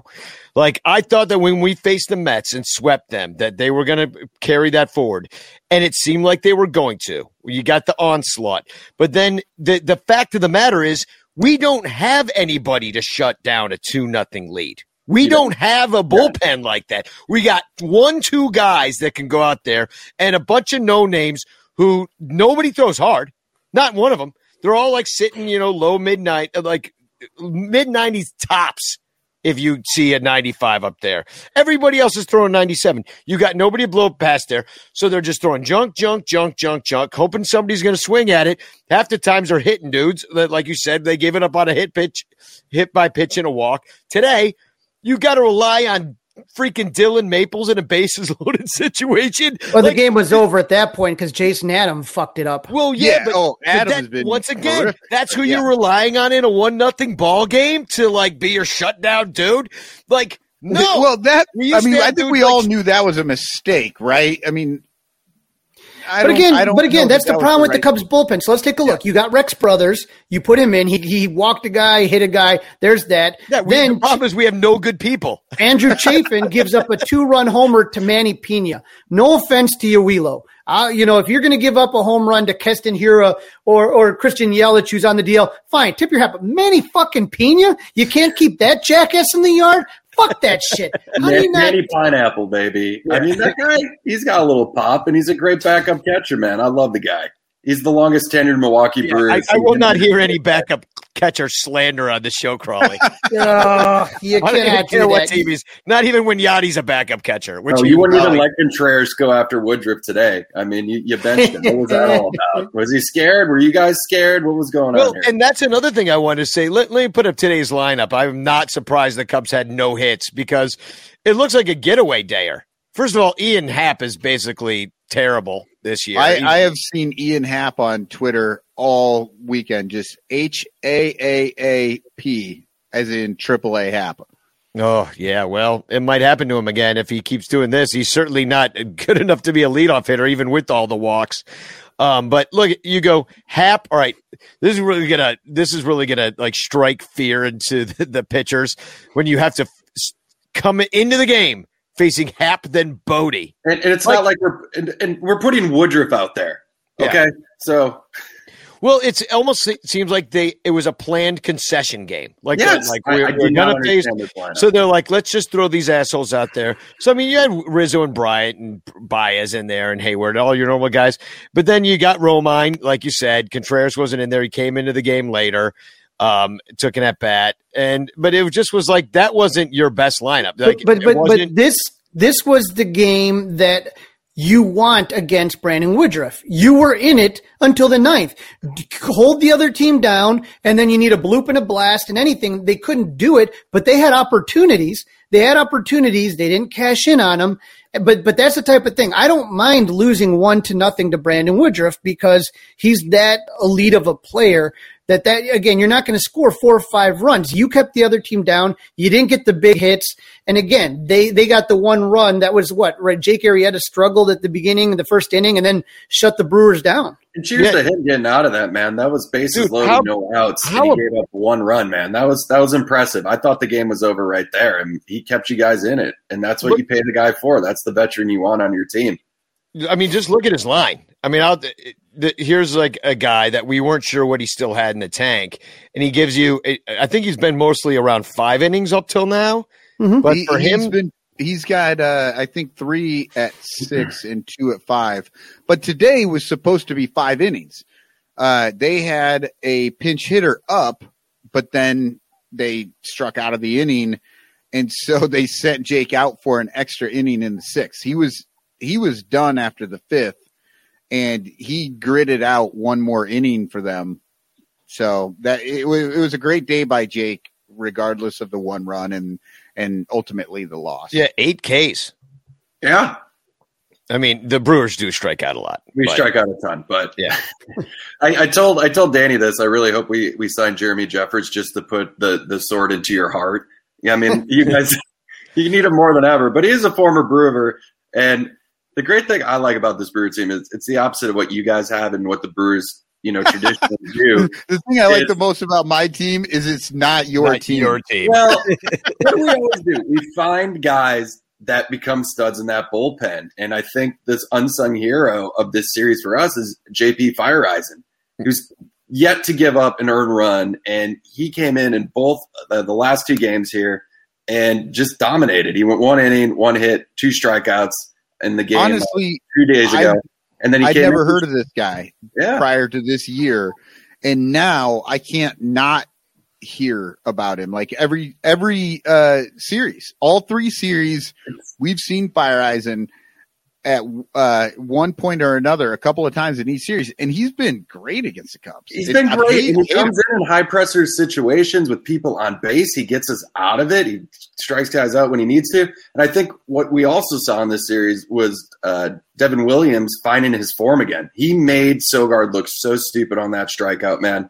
Like that that changeup, it just fooled the hell out of him. And I'm like, so if you got Feyereisen, you got Williams, and then you got Hader going one, two, three. I mean, this this team becomes Cubs played screw the closer today. Well, Uh, you know, here's here's the other frustrating thing here is that everyone's kind of mentioned. I know Dominic mentioned it, and little Yumpers mentioned it. That when when all of a sudden we had a couple guys go on pro, COVID protocol, they called up Justin Steele, who's a really exciting young bullpen arm, and they called up Pedro Strop, who's been through the battles before, has been battle tested, and those guys looked really good while they were here, and now you sit here. I'm I'm just looking at the Cubs roster, and so it's like I'm thinking to myself, I'm David Ross. Who am I calling out of the bu- the bullpen? And my choices are Jason Adam, Rex Brothers, Andrew Chafin, uh, Dylan Maples, uh, Dan Winkler, and Brandon Yeah. Workman, and then the Yeah. closer. But like, there's nobody that I can sit there and be like, "Give me that guy." I don't have to worry about this situation. Yeah, well, Every you- time the bullpen comes in, I start drinking. Yeah, no, and they don't need to all be lights out, although that would be nice. But you need three. You need three people that you can count on. And I think what their hope is, is that somebody from this pitch lab is going to emerge to be those guys. Now, I think that because we have never seen that as Cubs fans, at least within the last decade, you know, uh, it, we, the best we can get is a failed starter that ends up being good at the bullpen, like a Carlos Marmol, who like can can toss it up there like for a couple years and fool everybody with a slider. But we've developed nobody, But, nobody. we, but again, Justin Steele is up there, and then he, the thing that's frustrating fans more no, than he's anything. not up here. That's the problem. He's He not was right. up here. That's what, he, that, that's what Crawley's saying is he's Right. not up here. Right. And what's bothering people is the Dylan Maples experience. Like everybody's fucking tired of it. I don't want to hear about his amazing slider that only like people only, you know, I, I get it. He has an amazing slider, but then he walks, he hits people. This is the major leagues. You put three guys on bases. That's a dangerous proposition. I don't give a shit who you are, but make them hit their way on. And so they've, they've constantly done this. Think about this. They gave up on Duane Underwood Jr. Okay.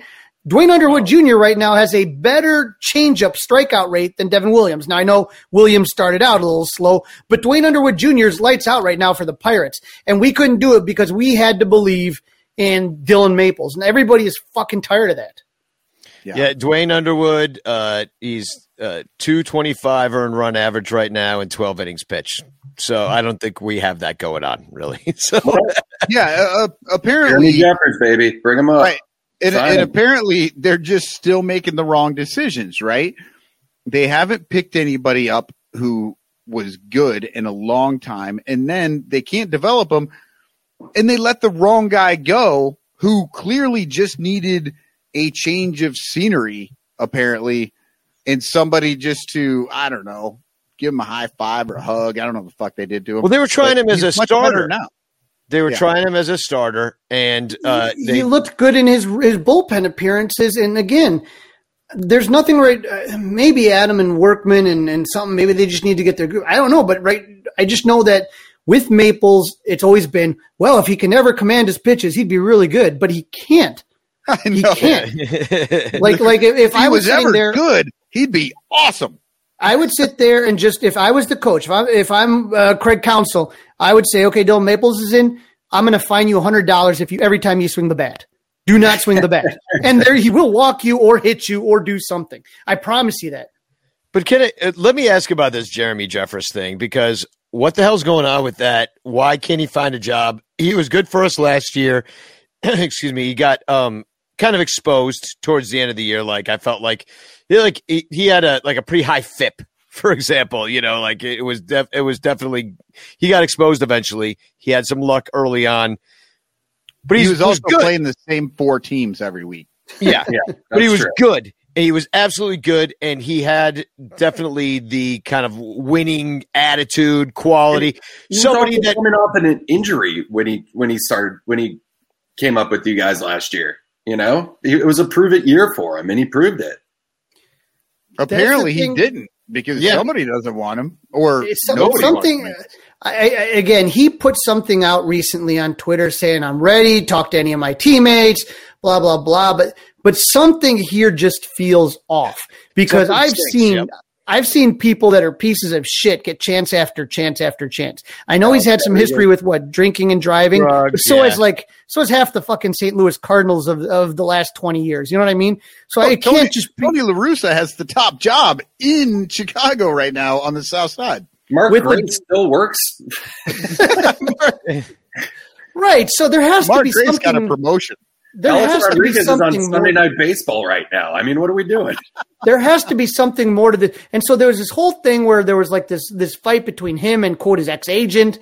I don't know what it is, but I can't believe nobody will kick the tires or give this guy a shot. Well, Somebody's and- got to have a shitty bullpen and just be like, "Hey, this guy's out there. Let's try it." Not somebody, Crawley. The Cubs have a shitty bullpen. telling you, There's you got- he will not hurt this bullpen. In I'm just way. telling you, you, you got 30 teams out there. Somebody has to have a bullpen too. I got, hey, if he comes back to the Cubs, I'm fine with it. I'm just telling you, something's weird about this. Yeah, well- I got a feeling is going to pop up. Here's here's what he got caught for. We say drugs. He, you know, weed used to be illegal in the minor leagues. It is. I think they just changed that. I'm pretty sure they did. Uh, that if you tested positive for weed, that was an automatic suspension. That's what he uh, got uh, tested positive for. So it wasn't 21 pounds of methamphetamines in his locker. no, that's the new bullpen guys that we have. Yeah, it's the Oh, okay. Yeah, uh, uh, no, it, it was weed. So he went down for something that's legal in Chicago, uh, as a minor leaguer because they in major leaguers they they don't test for it, or if they do, they don't suspend for it. Um, I swear anyway, there was it something else weird. too. Yeah, there was something else too. I mean, he's, he's probably laundering money out of the fish truck or something. No, I like thought he that. got like a Dewey or something in in in, in uh, Milwaukee. Something Yeah, I think, happened. yeah, but see that uh, Right, but between last year and this year, did anything happen? That's that's the thing that I'm wondering. That's what I don't know because it doesn't make sense otherwise. He was with the Nationals. Yeah, they released him. What's the what's the news? What was the reason? I mean, that's They didn't give one. Yeah. something something stinks about it. I agree with you, Crawley, because there's got to be a reason. And for him to come out so strong on Twitter, which I don't know if that's strong to like release a statement on Twitter. In fact, it kind of makes you look desperate. And I'm like, Jeremy, yo, maybe slow your roll, let your agent handle this. But he's had a big fight with his agent. Uh, I, I, that's part of this saga where he's like, that guy sold me, uh, you sold me short. He's a total, uh, he, he ruined my career. Remember, he had that statement too. So, Well, I I mean, that becomes with a it. big problem trying to trying to work your situation because if you hate your agent and you're fighting with your agent, it's hard to get another agent, right? If if you're not going to be a, a cash cow for them, and Jeffress is not going to be that for somebody. He's not a superstar that's you know going to just bring in a ton of money. My understanding though is that guy's not his agent. At one time he was, and that's who Jeffress is kind of saying like, this is the guy that this is the guy that's to blame for the problems I'm having. Like this, this whoever this ex agent was is the one kind of spreading out kind of whatever rumors there may be. So now, normally for you guys, Eric, he was known as a like a high performance uh, dude, seventh, eighth inning guy who could be in there in high leverage situations. Uh, I mean, it, do you think that he could still be used that like that, or is he more? I mean, if you I'm ask really, me, I'm he's surprised the Strop, Brewers haven't picked him up with uh, for depth. I mean, he pitched amazing for us. I remember we traded him off to the Rangers, and they said he relapsed and kind of, you know, just lost his home in the Midwest, and he had very bad time there. We picked him back up, and him and Corey Knebel, they were an amazing one-two. I combo remember. We two- saw it- for two years for us, and you know, we let him go because for whatever reason. Oh, but, there it is. Yeah. Uh, what does it say? Uh, I know many people are. Well, it says "I'm ready" really big, and then it says, "This is Jeremy Jefferson's quote." I know many people are wondering why I'm not in a clubhouse right now. In fact, we're doing that right now on this show. And to be honest, I'm asking the same question. Hey, we should have had him on. He could ask the same question with us. I invited him Next- on. Next week, Yeah. Uh, well, maybe we could get him. Uh, you know, having no team interest has left me hurt and confused. To be clear, I want to play. I'm ready to pitch, and there is no reason for me to not be given the opportunity to do so.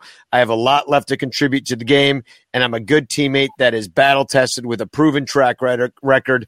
On the mound is where I'm most at home, and I deserve a chance to be there again soon. and he does. Okay, Yes. hold on. I think John Peak has figured it out. Uh, Jeremy insists on putting fish in the microwave every day in the clubhouse, No, and no, nothing gets you booted from the clubhouse than microwave and fish. Well, the thing that makes me sad is we never got to try the fish truck. That was only in Milwaukee because the only time we had them was 2020, and fans weren't allowed within you know 20 feet of anything. no. Right. So, um, well, it's it's a sad situation. I bet you he picks up in Japan or something, or goes to Korea, and you know maybe I mean, honestly, though, why isn't he getting picked up by the Cubs? something. Well, exactly, something weird is going on. Like uh, something we don't know has happened, or at least a bad rumor about him. Here, here we go. Strop, Jeffress, Steele comes up. Who are we dropping?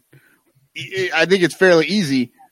Adam, Maples, and then who's our third guy? Winkler. we're- Winkler. We're we're dumping, and Yeah. then I mean I don't have any issue with making that swap right there. And honestly, you have nothing to lose from it because if it doesn't work, you still have Adam uh, Winkler and Maples sitting down at your alternate site that you can. Well, Try it. Map- Maples, Maples, is, Maples is yeah. out of options. yeah. Oh, okay. So we would we would lose that exciting pitcher that walks the bases loaded and then hits a bunch of guys and uh, yeah.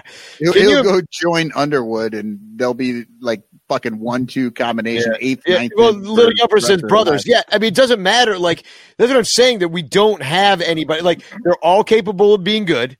I, am not going to be like, oh, they're all going to be terrible every time. Like sometimes they will go out there and they'll give a one, two, three inning, but mostly there's a little traffic, a walk, a hit, something happens that elongates the game, does not let the game settle down and put a victory away. I just feel like besides Kimbrel, who I think is probably the number one guy that's on the the bubble to be traded before the trade deadline. Uh, you know, maybe they're hoping. They are hoping that that's the case. The Son Ranto Show is brought to you by Kaenon Sunglasses. Did you know that your outdoor experiences could be better? Clearly better. Kaenon sunglasses are made exclusively with polarized lenses for optimal clarity. Using Japanese optics, Kaenon's lenses are clearer, lighter, and stronger than other lenses, and are nearly impossible to scratch. With frames handcrafted in Italy, Kaenon sunglasses elevate your experiences outside with a degree of clarity beyond your wildest imagination. Use the exclusive code KaenonCast15 at Kaenon.com to receive 15% off your first pair. That's K A E N O N C A S T 1 5. Kaenon. Clearly better. The Son Ranto Show is also brought to you by Bet Online. It's that time of year again, and all eyes are now on pro basketball and the start of the Major League Baseball season.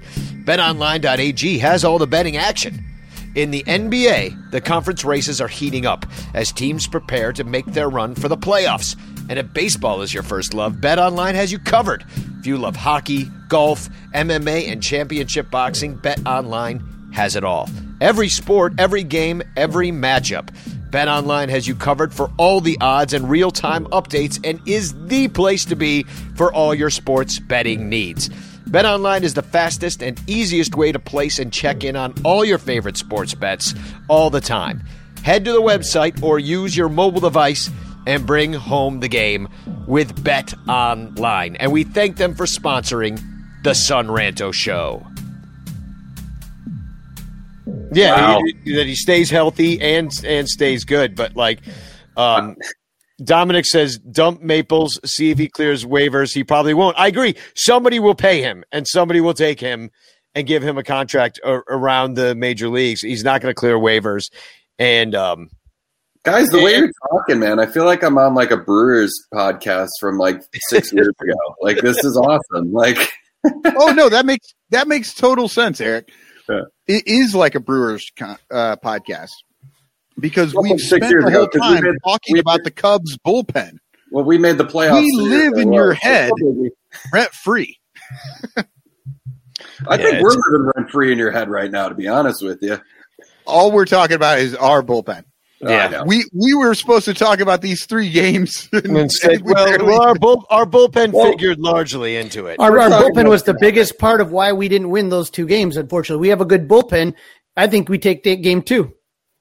Yeah. Well, and and if we had anybody who thought to themselves, you know, let's just get on base in game three, that was ridiculous. Right, I but- was but- so but again, today. If if if you were to say who are the top five pitchers in the NL right now, you got to start to think if Brandon Woodruff wouldn't make that list. So it's like I get Oh. mad. I get And- mad when Brett Anderson. If you can't get a, get a hit against Brett Anderson, then fuck you. But but again, you're going to see when you see deGrom and you don't get on base and you don't get hits. Well, you shrug your shoulders and say that guy's like one of the best pitchers, and you That's put true, Woodruff but they had an opportunity, like in the fourth, right? right. I mean, they had guys on. It's not always gonna work out, opportunity. But you go. Yeah. I mean, you you go Woodruff's. You know, uh, one of the top pitchers in the league. What'd you say? Top five? Like he's in the conversation. Oh, agreed. They they've And- got two guys in the top five right now. And Burnes is pro- arguably better than Woodruff this year. correct. Probably. Yeah. Yeah, I And mean, thank God we didn't see him this series. Guys, the pitching's so good too, and you have to remember this team has not had Lorenzo Cain and has not had Christian Yelich, and we just got Kolten Wong back in this series, who went off on you guys, man. That guy could not, you could not keep him off the bases, and we're winning with backup guys, man. We really are. Yeah, He Yelich did that with us in St. Louis too, though. When he was in St. Louis, Wong killed us as well. But this is what we predicted would happen in the NL Central was a giant cluster. Oh, and Oh, yeah. and here and here we are. I mean, obviously you can see the Brewers are on a little streak here. They've gone seven and three in their last ten, and unfortunately, the Cubs five and five. But but you know the Cubs are th- is awful, historically bad start. Those first three weeks, the Cubs are one of the worst offenses in the history of baseball. They're still Guys, 500. your run differential is still minus two, and you put 15 runs up in the first game of this series. Yeah. Like, that's saying a lot. It's feast or famine. Yeah. So right famine. now we're they're three games back, and, and and who knows what's going to happen? And then the mighty Cincinnati Reds, who we were all impressed with, have a seven game losing streak. Here's they, the they still have the best run differential in the league because they did so much in that first week. If the Cubs stay three games back, four games back, and we're getting towards the trade deadline here, I mean, how do you guys feel about that? Do They you sell. everything you guarantee- or do you sell it off? If they can get a good deal in place, they will sell. Uh, Either that or they'll just do a bunch of qualifying offers and draft picks, and we'll see in five years. Eric, this is this is Eric where I had a lot of problems with Cub fans, and I was arguing with a lot of Cubs fans. Is they, you know, I've been watching baseball for thirty five, you know, years. I know you don't freak out over because it's 162. Everyone wins 60. Everyone loses 60. It's what you do in the middle 42. Blah blah. I did that. This is not that season. This is a season that's really a 60 game season. You have April and May. By the end of May, that's when you have to make a decision whether you're staying with this team and standing pat and maybe trying to add or whether you're giving guys away. And if you're two games behind, I don't see how Jed Hoyer could say we're going to stay pat and see what happens and risk having all these guys walk. Yeah, I would honestly say it's not even after 60 games. I don't think they're making that decision. I think that decision has been made and they have 60 games to change their mind. Yeah, Fair Well, enough. Or Fair enough. Sixty games, sixty games to get that deal in place that they started talking about in the winter. I think is just like okay, Hypothetically, guy's let's say the guy's Cub- done. If the Cubs are five or six games up in the division, you can't make those. Then, then you put ownership and management in a very tough position. But if you're three, four games back, Yep. Yeah, and and I and I think they're working towards that. I think the front office and the ownership is is actively working towards uh, keeping the team. They're hoping that they're going to be one or two games under 500 at that point. Um, and by the way, I said Cincinnati was still leading the league in differential. I'm wrong. Uh, Milwaukee with their six six run output today, uh, I mean- jumped in the lead.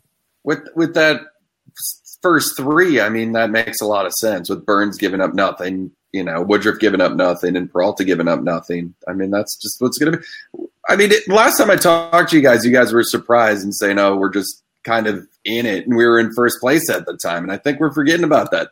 This team is winning. We are seven and three. We've won three straight series against the Cubs. We're doing it with our backup players everybody who we needed to step up who had an off year last year. Narvaez has stepped up. I mean, Avi Garcia has stepped up. Kolten Wong has stepped up. We have McKinney who's come off the bench stepped up. We, we we have these guys coming out of the bullpen that are stepping up.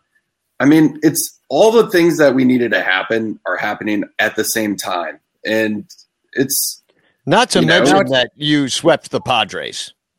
we did sweep the Yeah, Padres. Yeah. Given they were in in San Diego, a series against the Dodgers, but we were also flying across the country, and I mean, a win's a win, man. And that was for me. I'm like, this team is good. That that proved it for me because that's a yeah, really and the great baseball scholar Pythagoras agrees with you. Uh, you're right on track. Thirteen and eight. Boom. Pythagoras. He he predicted this uh, 400 years ago. oh, yeah. Four thousand. Maybe 4,000 years. Sorry, No, not really. I So lose I. I have one more question to ask you before we uh, preview this Brave series and get the fuck out of here. And that is, uh, you live in Los Angeles, and Yes. um, I've been told that it, it at uh, Dodger Stadium that they are currently doing vaccinated sections where you don't have to social distance. Have you heard of this?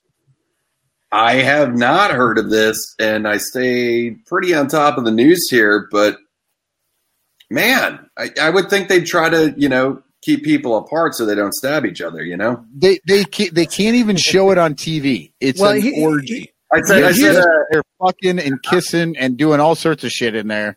Yeah, You know, I heard a great like- joke because they're giving the vaccines out in Dodger Stadium. I actually got my second Moderna in the parking lot, and they uh, they're shortening uh, uh, the vaccination period so they could start the games on time. And I'm like, it just shows what kind of priority you know they're giving for saving lives, and they are to get making people money.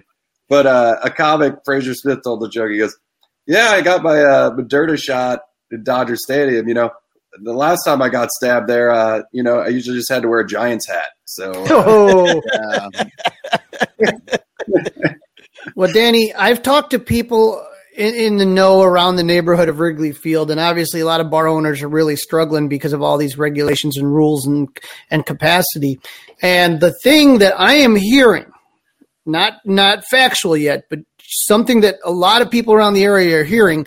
Remember when we were younger, and they what was the first thing they used to ask you when you would go into a restaurant? Smoking or non? Correct. So the belief is now that they are going to have a vaccinated versus non-vaccinated section in the bars. Okay. And so if you are in the vaccinated section, you would be under all, you would be able to do whatever you did 2019, party it up. If you are in the non-vax section, you have to do all the rules that are in Chicago, which for me Six are such a struggle because I'm not used like sit in your seat, have to have your mask on if you're not drinking, like all these fucking rules to try to encourage people to get this vaccination. You know what else I hope they do? I hope they uh, put the vaccinated section up on our little riser so we can all just look down at them. Yeah, we but can just fucking and we can and and every so often we just all get to stand up and just point at them and look at them and give them a real shit look. Well, I'll tell you, man, for the the pod situation at G Man Tavern for the Bleacher Bum Band and everybody having to buy like multiple seats, like instead of just, hey, you want to go to the show? Yeah, Bleacher Bums are playing ten bucks. Like, let's go in. That is what rock and roll is. You know, rock and roll is not pods and like, yeah, I, I need a pod of three and I'm gonna pre-plan my rocking. No, I mean, maybe Devo. yeah, they, they might have had some pods, yeah, but you know, uh, possibly Daft Punk had some pods. I'm, I'm pretty sure, Uh, but but I I think it, it's it, what I would love to do is say vac- vaccinated people only at my at the Bleacher Bum Band show. If you want to go to the back room for this particular event for this hour. You got to show that you are vaccinated, or at least vouch for it, and say that we're going to do what we want. We're going to pack it full of hundred people because it would be fine. Because you're fucking with me now, right, Eric? You you're throwing shows in L.A. right now too. Like you know, th- we're in the same position as the, the teams. They want people in those stands. Like they, if they can have no social distancing in vaccinated areas. If I can have a vaccinated room where I can pack 100 people in there and make money for people and myself, if you can do that at the comedy clubs, if you don't vaccinate yourself, you're fucking with our livelihood. So, Yes. uh, you know, at that point, I'm just like, okay, no, you do get to be a second class citizen now and not come to the show because you didn't get the thing you know, and if you have a medical, you know, issue with it or whatever, tough titty. I mean, you can come in, but take that risk that all the people saying you're supposed to take all the time. You know, like now the shoe's on the other foot. Now it's on you to take the risk. You know, and um, if you lied and said you were vaccinated and came to my show and you got COVID because there was some super spreader in there, then you can't be sued for that because it wasn't my fault. You li- you're the one that lied. But you have to have. It's a weird situation. That- vaccine that- well, that's que- that, Nobody wants Yeah. this, but I. But it's fucking with everybody. It's fucking with baseball. It's fucking with me. It's fucking with Eric. It's fucking Yeah. with you, Crawley. Michael, are you getting fucked with by the COVID laws? You're like, not really. No, I'm literally. no, killing me. But like I say, I I wear elevated shoes so I can point at people and I can put myself higher than them. But that's all. That's the only way. It's. I mean, and, and sometimes that hurts my back a little bit. Those shoes are uncomfortable. So, Well, uh, I'm Little gonna- Yumper says uh, Quasimodo predicted all of this. Oh, Isn't that the Hunchback of Notre Dame? It is. Did So- he? Did so he? I- Did he predict- Did he I predict that? I don't think he I'm- really did. It was in the hump. Yeah. Yeah. Do the hump, the hump. Well, congratulations on your series win, Eric. We're very, all Oh, very you didn't proud. need it. But, uh, So- I love the fake smile you put on your face, and it- it's not our series win; it's our third series win. But anyways, you know, it, not a big deal for me because you know that's just the team where we are this year, and we're only going to get healthier and we're only going to get better. So it's only going to get worse for you guys. Um, we, I, So- I will be. I don't I know. will, You may be peaking. I will be in Milwaukee for that next. Coach on this team without an MVP on this team. We're peaking. I, I, I don't know. I don't think we are yet. I, I, I will be in Milwaukee for the next series. So oh, you're going uh, to the Marlins series? yeah, yep, I will be up there. I will be there for the Dodgers series. I'm going. Uh, I'll be there all weekend. Uh, it's my first time going to Am Fam Field. Miller, it's- Fan Field. yeah, Miller Park. My question is, what are the rules in the Midwest? Because I went to uh, Dodgers Nationals, Scherzer versus Kershaw with Johnny Onomatopoeia. We had a nice Oh, little nice. Uh, group of four, and uh, we could drink our beers. We didn't have to wear a mask. It was no issue. Like at Wrigley, are they making you wear your mask? Okay, well, yeah, it it really depends where what section you're in because Wrigley is all like kind of retired people, a lot of retired people that work around, and some just take it way more than another. Other people just kind of point and be like that. The main thing is, as long as you're drinking, Well, You know, um, that's yeah, it. I'm always going to be drinking, so I guess Yeah. yeah, no, that's that's the only issue. You Maintain can't, that just, drunk. you'd be fine. You can't just walk around without a mask on. That's the main thing. But as long as you- you're eating or drinking, you can. You don't have to have the mask on. Yeah. Well, I'm excited, man. We got the Marlins, which I, you know I thought the Pirates would be an easy series for us, and we lost two or three. Uh, Yeah, Marlins. We understand. Actually, we we we don't. We don't know what it's like to win two of three against the Brewers. Well, you don't, but maybe you will. uh, so we we got the Marlins coming up, and I just don't want to see a letdown here. And then we got a four game series against the Dodgers at home, which I'm really excited about, man. And I mean, we swept the Pods. The Dodgers are the team to beat, and I think this is a prove it series for us, man. We're at home, and we'll see what happens, man. But I'm excited. I really am. Well, uh, I hope you guys lose. And uh, Against the Dodgers, come on, root for us against the Dodgers.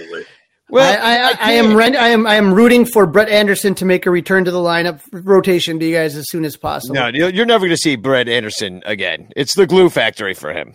Well, we're It's back down sad. to like a four man rotation, but with Brent Suter and Craig Counsell, we'll figure it out, man. It doesn't scare us. Well, and Brent Suter's always carved us, uh, always carved us up, you know, for years and years because he's like one of those like you know Hendrixy kind of dudes that you know will just it's the slow stuff and uh it's just uh, And and John Pincus brings up this great point. Wisconsin don't give a shit. It is True. true. This Thank is what this is the thing. They they don't wear masks on purpose so they can identify fibs. so if you are wearing a mask, they know you're a fucking Illinois bastard. That's what they do. There are no rules in Wisconsin. I will tell you, it is the Wild West there. It's 2019 in Wisconsin. well, I'm looking forward to you guys being so bad that if I go to a Cubs series at Miller Park at the end of the year, you guys just don't make the trip. That'll be great. Uh, we'll still come up. I mean, we'll finally you know, get our stadium back, and uh, you know we'll, we'll celebrate in glory. no, Well, we'll, guys, st- I we'll just still like- come up because unfortunately the tickets will still be cheaper up there than at Wrigley That's true. Field, even if we're in last place. Like it'll just And we can get our Usinger sausages. So Yeah. we don't see you guys for a couple, like a month or so here, huh? yeah till uh, June, I guess. No, a little bit more than that. So Yeah, we got like two months. Yeah, it's going to be a while. Um, I'm looking it up now, but End of June. end of June. Yeah. Well, you boys be good, man. Uh, you know, hopefully you guys put it together. But I, I really, I rather have you guys be really good or really bad because I'd hate you guys to be like two games, three games out, and then having to make that choice. Uh, I, I think the choice has already been made. I, I like the way that Michael put it is that they already chose that they're going to dismantle this core of this team in, in the best way that they possibly can to assure a good future. But I think that they could still decide not to do that. But I don't think anything in the Cubs play so far is going to make them decide not to do that. I think everybody's expecting that, you know, we will be, it, it wouldn't even be a white flag trade at this point. No. So it, it- we wouldn't even be have the uh, uh, the offense of that. So, well, uh, I'll play your theme song and then you can go. Well, I was thinking about this. I, I would like to, you know, endear myself to your to your listeners, and I figured when I sign off, we could all collectively agree upon one thing and just uh, say, uh, "Fuck the Cardinals." You know, Hey, I like it. Yeah. Cheers, cheers. I like Fuck it. Uh, and uh, do you have anything to plug before you go? What do you what do you you got a show going every Thursday in L.A. Uh, yeah, but I just wrapped that up. I'm going to be coming to Milwaukee for that series, and I'll be doing some shows at the Laughing Tap in Milwaukee. It's the premier comedy club in Milwaukee. I'll be there Saturday night and Sunday coming up this uh, next weekend here. Really, this very next weekend, Yes. like like seven days from now, six days. Yes, Saturday and uh, Sunday brunch show. So let's do it. Let let's see if we can try to get up there. I'm gonna I'm gonna look into that. I'm gonna see if I can come up and and uh, s- a brunch show. That's kind of my speed. Yeah, it's a Sunday show. It starts around one o'clock, and there's Bloody Marys and mimosas, and uh, we get a lot of the local comics. We do a little. We get about eight comics up. I'll headline it at the end. It'll be a, it'll be a good time, man.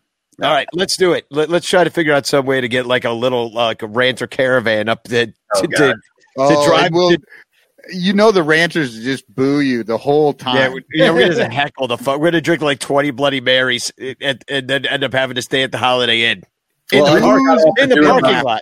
Two months of crowd work at the improv patio, trying to keep people coming off of fresh, you know, quarantine interested. So fucking bring it on, Cubs fans. I got you. Yeah, Midwest is too polite to really heckle properly unless Best you're. crowds in the country, man. Everybody's It- everybody's great, man. It, it would all be just like Brewers suck, and like other people who are actually at the show like won't even understand why they're Yeah, yelling at you. So it's it'll, it'd literally be inside baseball at that point. Yeah. well, let's do it. Well, thanks for coming. Here's your theme song. We'll see you next weekend. All right, Oxford. Wielo. He really does have uh, one of the best songs of all of our uh, other other team guests. Uh, let's try to do that. Let's try to go up there. I, I need to check my schedule, see what's going on next weekend. But Crawley, you're up there. I'm always up there. Yeah, so maybe we we got to figure that out and go. Uh, I would love to go drink Bloody Marys, watch comedy on a Sunday afternoon. That- you know, unfortunately, it's so far away from my house. I'm like, I needed somebody to drive me to be for me to truly have a good time. I need to j- just uh, find a good designated driver. I mean, hey, sometimes I've actually looked into it when I've wanted to go to Milwaukee um, and I didn't have a car. Is how much an Uber is up there? It's not terrible sometimes. like usually when less I'm than a plane ride. it's yeah, it's less than a. It is though. It's not. It, it's not terrible. Like you can. I've seen it like in the middle of the night. Uh oh, I want to go up to Potawatomi Bingo Casino or something like, and you look it up. It's like two in the morning, and it'll be like eighty five bucks, and you're like, hmm, well, maybe I could go. like that's not terrible, but then you're like, oh, 85 back, and I'm going to lose all my money at the craps machine, end up like hooking underneath the bridge. As you may have noticed, there's been numerous ads in this show. Kaenon sunglasses, bet online, locker room. That's fine if you got all the time in the world, but I certainly don't. And here I am wasting my time again and your time by asking you to please become a Patreon supporter at patreon.com slash sonranto. It's a no-brainer. $1 a month is all it takes to get your own RSS feed where it is early. It's already there. Uh, You're going to get this show so much later than everybody else that's our patron. It's not even funny. Patreon.com slash sonranto is how you get it to your ears immediately, right after we record it. It's the only way. Dollar a month, three dollars a month if you want to buy each one of us a beer, five dollars a month if you like the Cubs music I write, ten dollars a month if you want the ranter calendar and your name at the end of the show. Come on now. Patreon.com slash sonranto. It's easy. It's how we keep the lights on. Do it. So uh, the Braves are coming up, and I'll just run through this real quick because it's already an hour and a half into the show. And I just want to bring this up about the Braves: is they got one hit today in a doubleheader against the Diamondbacks. Yeah. One of them was a quote unquote no hitter by Mad- um, Madison Bumgarner. Oh, hold on. Since you're going to bring this up, this is a TFC I just grabbed. Uh, if MLB is going to say a seven inning no hitter isn't a real no hitter, then that's an admission that MLB thinks a seven inning game isn't a real game. Just play nine innings. Yeah, you know, logic isn't really big in this country these days, so I don't know if that's going to work out. But yeah, they so they're scuffling. Obviously, one hit today against the Diamondbacks, um, and then uh, they split with the Yankees after they we saw them last Uh, we lost two or three to them, so uh, that didn't go well. We lost five to two, and then we uh, each beat each other. Wait, no, wait. What was the final of the one? Five to two, and then we each beat each other thirteen to 13 four. to 4, yeah. Yeah. Unbe- we we beat them 13 to 4 and then they beat us 13 to 4 and then they went on to split with the Yankees. Um all- the Yankees and Braves both are two teams that have been very disappointing this year. Um, Yeah. You know, uh, I think I don't. I don't know how many people would have said the Braves wouldn't have finished first or second this year, and they, they, have been struggling. And then the Yankees is another team that's been struggling. So yeah, uh, right now they're 9 and 12. So, uh pretty disappointing. In fact, remember that guy Doc that we talked to, the Braves fan? Uh, from the the uh, what was the name of the podcast? The um, Platinum Sombrero podcast, and uh, he seemed pretty down on his down on his team, especially the pitching. That it wasn't really working out like they had thought. Then I was like, man, is everybody sad about their teams? And I think it's true that we all are. Like we're disappointed. Mets fans are a little disappointed. You know, well, I'm I'm looking around. I'm looking around the the standings here, and it's like the Mets are nine and eight. They're in first place. You know, that doesn't make Yeah. you feel good. There, you know, the entire Central is uh, within three games of 500 and four games of everybody. I I, Uh, I I will list the fan bases that are happy right now: the Dodgers, the Giants, Boston, Kansas City, Oakland, and Seattle. Those are the happy fan bases. Yep, that's Yeah, it. I and- I I would say the White Sox are excited right now too. They've Yeah, had they're- they've had some things to get excited about this year. Um, so I would I would put the White Sox in there. Other otherwise, I agree with you there, Crawley. when I'm looking at the comparative stats between Crawley the just Braves doesn't and the want to give the White Sox any credit. I never give like I don't acknowledge the World Series. I'm like ESPN. There's no such thing as the 2005 World Series. But if if you're looking at the Braves and the Cubs comparatively, like the offenses have been pretty much the same. Uh, they're in fact tied for homers, so they're hitting the homers. They're just not scoring enough runs to win. you know, it's like okay, uh, so who, who cares about uh, one run shots? Uh, bo- both teams are top ten in walks, though, but yet they don't happen to be on base when the homer gets hit. I guess is what's happening, and um, the Cubs do strike out a lot more the Cubs are stealing more bases, uh, and they're neck and neck in runs scored. Ninety-two for the Cubs, ninety-one for the Braves, and that's like right in the middle of the major leagues right now. Well, and and we're looking at this, and they're all in Oh, three sorry. games. No, the Cubs, uh, all their runs are in three games. Well, and You know, and I so- was just going to say, and luckily, because the MLB scheduling is so wonderful, we're seeing the Braves again for the second time in two weeks, rather than And the you know, last having time. it spread out in any way. Like it's ridiculous. And the last time we're yeah, seeing and, them, and for the last time. Yeah, yeah, we'll see. We'll Done- probably see them next in next April. year. Yeah. And then uh, the the pitching though uh, the the Braves has been been terrible, second to last in team ERA right now. The Braves relievers are half a run worse than the Cubs relievers. So if you think we got it bad, and we're we've spent the, the last, I mean, this is a team that's picked to, to win it or be right there with the Well, Mets. We know why uh why a Georgia team's not picking up Jeffress though. Hey, oh, Just throwing that out there. And th- well, here's why they give up a shit ton of homers. That's why they're giving up a shit ton of runs. Uh, and the the Cubs, by the way, are back to being the worst team when it comes to walking guys, which I think we can. We already talked about that. The bullpen is terrible, and then um, uh, the defense. The Braves and Cubs both have barely any errors. They're, they're 29th and 30th in uh, Our committing bull errors. penis terrible. It is. It, it, everybody's is though. That's what I'm saying. Everybody hates their bullpen. There's like two teams that have good bullpens, and then uh, here's the matchups. You got Zach Davies. Uh, he is not really impressed. I, I still like him, I guess, but it, it hasn't been good. He's going up against Charlie Morton, the veteran, who's uh, you know It- well, here, I guess they're both kind of veterans now. Here's Marcelo Ozuna, Pablo Sandoval, and Ender Inciarte, and Freddie Freeman. Well, those are the guys with some at bats against him. They kind of kick the shit out of uh, Zach Davies. They like it slow. Marcelo Ozuna, especially, he's got a 391 um, batting average against him. And then the Braves versus, uh, oh, no, I got the wrong one up. Uh, Dave, no, that's Davies. The the uh, Cubs versus Morton. Here we go. Um, it's not as uh, impressive. Cubs uh, OPS of 721.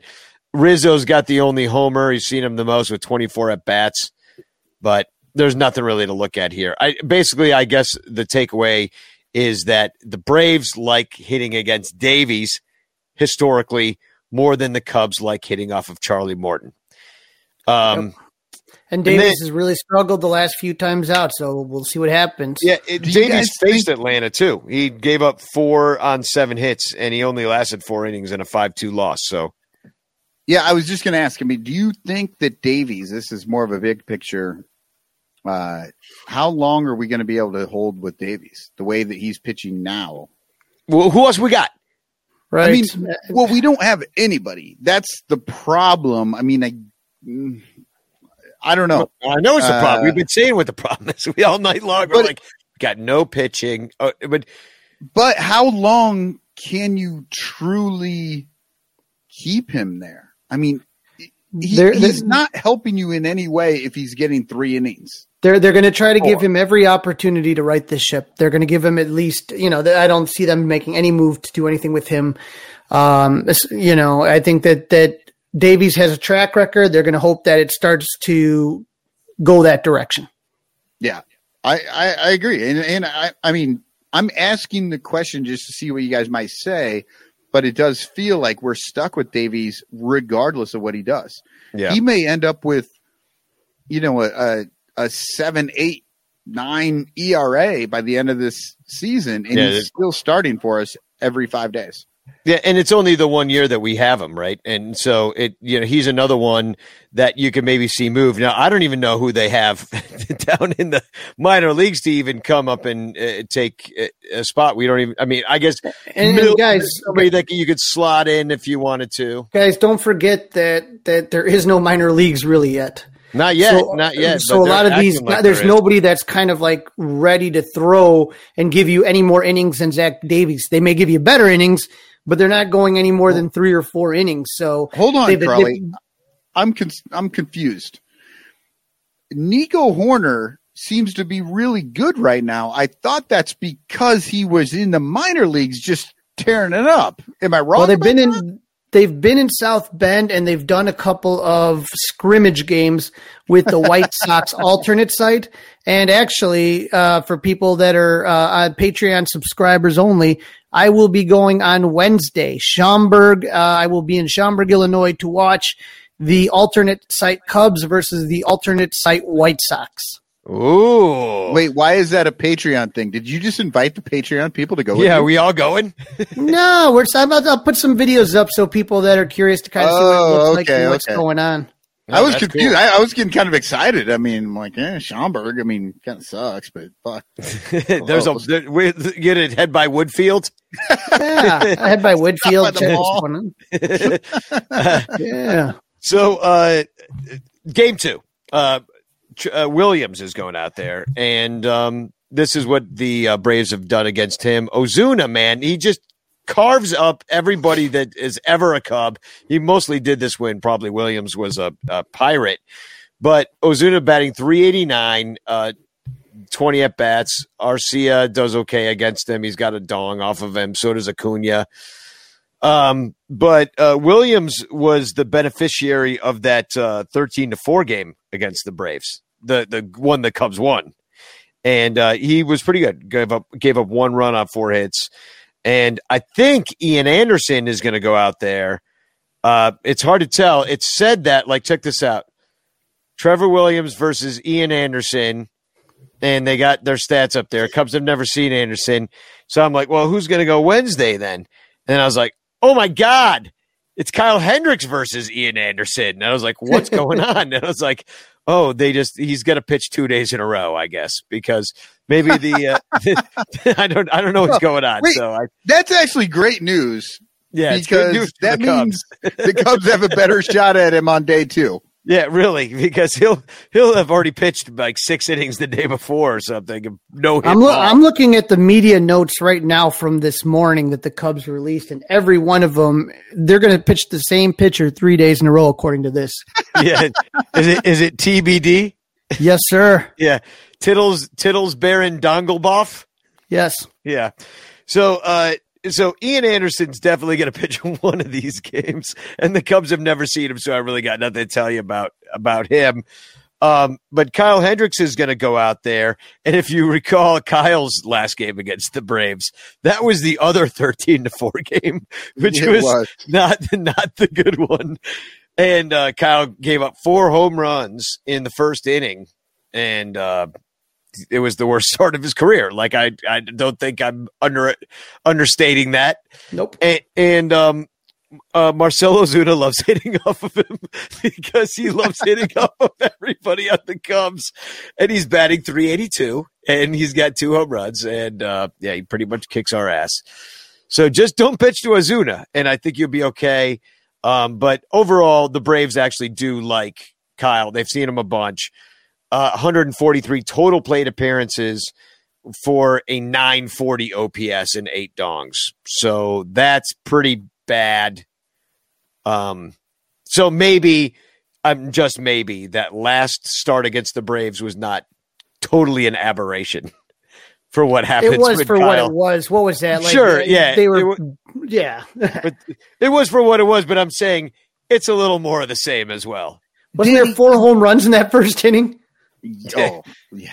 Yeah, Danny, I mean, can you give us a uh, a, a Wrigley a weather forecast, not a report. I was going to say a, a weather Oh, report, a forecast. for Atlanta, Yeah, I mean, is it? uh, Hopefully, it's going to be warmer. I mean, do you think that that's going to help these guys get more on track? I don't. Well, let's see what the weather's going to be, and then I will tell you what I think d- will yeah. happen to the Cubs. Um, And I mean, obviously, it's probably going to be warmer than here. It's just Uh, a question with Atlanta is is, is just is it going to stay dry? okay, I'm looking at it right now. It could be. It could be wet. It could be a little. Oh, dangerous. it's going to be very much warmer. Uh, 80s, mid 80s, lows in the mid 60s. So yeah, it's going to be a warm week in Atlanta when we're there. I mean, it could. Yeah, I I kind of feel like Cubs have trouble in Atlanta. I did not look that up uh, before this, but I I just I feel like th- those Atlanta trips just feel like little sojourn south. Not a lot of southern teams, you know, that we that the Cubs regularly play, and it just always feels weird when we go there. Right. Um, so uh, yeah, Ian Anderson's going to pitch uh, the the third uh, third game as well, and probably the fourth game. But we might see Ynoa, and if you recall who Ynoa was, he is the guy who the Cubs scored 13 runs off of. So that I think is what is actually going to happen. Javy and Willson took him deep, and um, I don't know what happens in Game Four. I really don't know who the Braves are going to put out. I don't know who the Cubs are going to put out. I it could be Alzolay. They could send him down again. I don't know what's going to happen. Maybe Mills starts. Um, any guesses? no, there's there's no clue on that. I mean, it, it, it's it's um. Bullpen day. What do I. I would say they probably stick with Alzolay if I'm going to be a betting man. Right. Yeah, I mean, and uh, Alzolay wasn't terrible. Like he, he had a nice run going when he was pitching the other day. I liked him. I don't know. Yep. And So- so, He, he's making he he's making progress, right? He's not like a great pitcher yet, but he's you can definitely see that he's getting better. And I think he's only going to get better by. I, I know people make a big deal, but talking to Jake Arrieta and, and, and they they throw similar type of pitches and have similar style. So I think being with him is going to help out. So let's see what happens. Um, so I guess we should uh, move on to the end. I mean, I I don't know what uh, we got four games. The next time we'll talk to you, they're all night games. Uh, six ten tomorrow, six twenty the rest of them. Uh, maybe we can get in uh, post game sometime because, there, but there's not going to be any time for like a regular show. So we're we're going to catch uh, you again next Sunday after the day game uh, against who do we play after this? Cincinnati. Cincinnati. So after the day game next Sunday, um, and after we're drinking uh, Bloody Marys at Eric's show all day, then we'll do then we'll do a show. Um, it, well, I I, th- I think that'll be our next show. Uh, but we're going to try to get a Cincinnati uh, preview in. I wanted to say for uh, with the guys from uh, the new Nasty Boys because that was a lot of fun talking to them. I'm hoping we can find a time that we can talk to them again uh, and talk about what's going on with the Reds. I'm sure they'd love to talk to us after their seven game losing streak. Oh yeah, I bet they got some things to say. Yeah, but so uh, anyway, uh, Bleacher Band does have a show. I'm going to call it my birthday party, May 8th. That's going to be at G Man Tavern. Tickets are not for sale yet, but hopefully they will be soon. Been uh, asking them about that, and hopefully I'll know something soon. Uh, we have uh, Bleacher Bum Band T-shirts and also the um, uh, the posters for sale, and you can get those at uh, Bleacher. Oh no, sorry, Sonranto.com slash Bleacher Bum Band, and I will drop a link in the chat right now for that. Sonranto.com slash Bleacher Bum Band uh, buy them because um, I don't want them in my hall anymore. Really, is really why I want. I'm just telling you, the poster is not like like some shitty like Danny. Remember we used to go to Randhurst that store potpourri. It's not Oh, like that. Like these, it. these these are like a these are like real rock posters that you would get like at like a regular show, like 18 by 24, high quality paper, good print. They're awesome. Yeah, no, they're they're great, and we had a, a great printer print them up, and uh, we we they're really screen printed. Like uh, Yes. it's it's a different situation. So uh, I'm showing a picture of it right now for all the podcast listeners that are confused why I'm looking at a picture. So and uh, Tuesday, uh, locker room, uh, we're gonna go on there again. And what's the topic this week? We're gonna uh, you can uh, we're gonna say Cubs that we didn't like. Yeah. Yeah, That Cubs, sounds whatever good. for whatever reason they chipped your hide, you didn't like them, they bad something or other. We got to get we got I oh, I, I got This Yeah. is this is the ranter's chance to rant. You've Yeah. listened to us bitch about all these players. Tell us what you think. And uh, and I'm dropping another link in the chat. Joinlockerroom.com. It's only for iOS users. So if you join us uh, at Tuesdays at six, uh, you can come on and talk with us. And Dominic, I, I want to point this out to Dominic writes in. I'll keep checking my mailbox for mine daily. Um, the uh, post office is fucked up. I have a significant amount of posters that I gave to the Steve Goodman post office that have not been scanned in yet. Uh, as of three weeks from the time that I brought them to the Steve Goodman post office. So we're going to wait on that because one person got theirs. Somebody in Los Angeles, of all places, got theirs. So that worked out. Somehow Iowa was uh, too far, but Los Angeles was fine. You could just go over the Rocky Mountains. They're like just they're just following the MLB TV blackout restrictions. exactly. Iowa, nobody's getting uh, getting anything. So, uh, r- new rabbit hole. I, I heard that. I didn't hear the new one, but I heard the All Star Game one. So check out the rabbit hole. You're on. You've got five innings of the rabbit hole podcast going on. I've got five innings. I'll be doing nine in the first season, then take a little break. But baseball yeah, rabbit uh, hole the most recent one is two sport players. and a new Discord server, which you can have the link of if you support us on Patreon. So go to patreon.com slash sonranto and you can uh, get the link to not only the Discord server, but that uh, you guys are doing like game threads on there right now, right, Michael? Well, Or just Uh, talking. So there's there is a game thread. We actually did a we had a game thread going today. Uh, Bill Sugas kindly told us uh, the Cubs have lost 100 percent of the games since he's been on Discord. Uh, but uh, It's a rough year. so there's far. There was also an option, and uh, yesterday we did this where you can just have a conversation. You can turn on the chat and you talk into your iPad or your phone or your computer or whatever the hell you're doing while the game's on, and that was fun. We had a good time. We just you know chatted, watching the game. You you know you're not typing, you're not looking at your screen. You just kind of you know it's it feels more natural, like you're actually watching a game with friends and you're just talking about the game. But clearly you're alone looking at a screen. Which is Welcome to the 21st century. Yeah, yeah, that's pretty much uh, how life's going to be from now on. Didn't you understand? Like, didn't you Yeah. get the memo? Um, so uh, anyway, uh, join us on patreon.com slash sonranto. And um, uh, also the Son Ranto 69 sale is going on. And um, hopefully if, if you buy something, if you go to sonranto.com slash 69 sale, I'm selling everything for uh, that I have left over, like old Son Ranto shirts. I got a lot of women's stuff. I got the anti-racist shirts. I got John Baker Day hats and fanny packs and all sorts of stuff like that.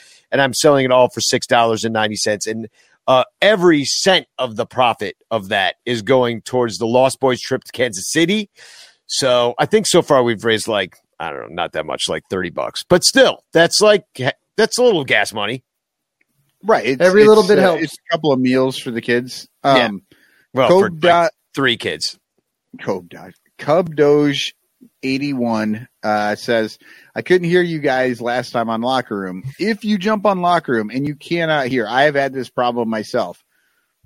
Uh, do a reset of the phone or iPad that you're using because it's it's all app based and there has been a little bit of problems. So if, you can't hear anything, do a reset of the actual piece of equipment you're using. Turn it off and turn it back on. Yeah. Yeah. But not just the app. You have to do the whole phone. The whole phone. Turn everything off, turn everything back on. Then uh, do the hokey pokey, turn yourself around, and that's what it's all about. And uh, also, I want to say happy birthday to Chris Salato, uh, who his birthday's coming up. And the only reason I know that is because it's the same day as Lyle Aker, uh, host of this show, longtime host of this show. So everybody bother them on April 27th. That's in two days. Um, and a uh, little sad news. I came back from a, a basically a funeral party, uh, for lack of a better term. I know they call it a repast. Um, but uh, Chris Zaha, who a lot of you guys know, uh, his dad died recently. He's been living with Chris for the last bunch of years. Here's a picture of uh, uh, Chris's dad and Chris, and uh, on the right there, and my friend Larry uh, on the other side. Uh, they, they're big wrestling fans, and so we we had a little meal for them today. So uh, I want to say thank you to everybody in the Mike Leonard condolences jersey because we raised uh, over five hundred dollars for the Zahas to get something nice, and that's way too much money. So I I, I just want to get a little like you know little something for the guy. Now we're doing big stuff, but I think what we're going to do is a championship belt because they're all big wrestling fans. So you can have a, uh, his face etched on a championship belt, and the rest of it we're going to give Oh, to awesome. yeah. Uh, there's like a place in Nebraska called Boys Town, which uh, Chris said would be uh, something that his dad uh, would would uh, it, love that something was given in his name if he was still alive. So Boys Town of Nebraska is going to get the rest of the money after we buy a, a Al Zaha championship belt. So thank you guys so much because um, your generosity is really like uh, overwhelming. It's like too much. It really is. So um, RIP and uh, TFC. Let's get out of here. All right. All righty, I'll start off. I got one that uh, talks about the Yankees and their awful start that we discussed earlier. So Rich Eisen says Aaron Boone becomes the first Yankees manager to start a season six and eleven since Stump Merrill in 1991. Stump did not make it to 1992, and Torque Penderloin says they killed him.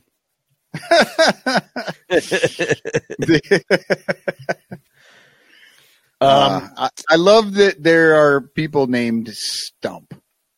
Oh yeah, Uh, I got baseball name.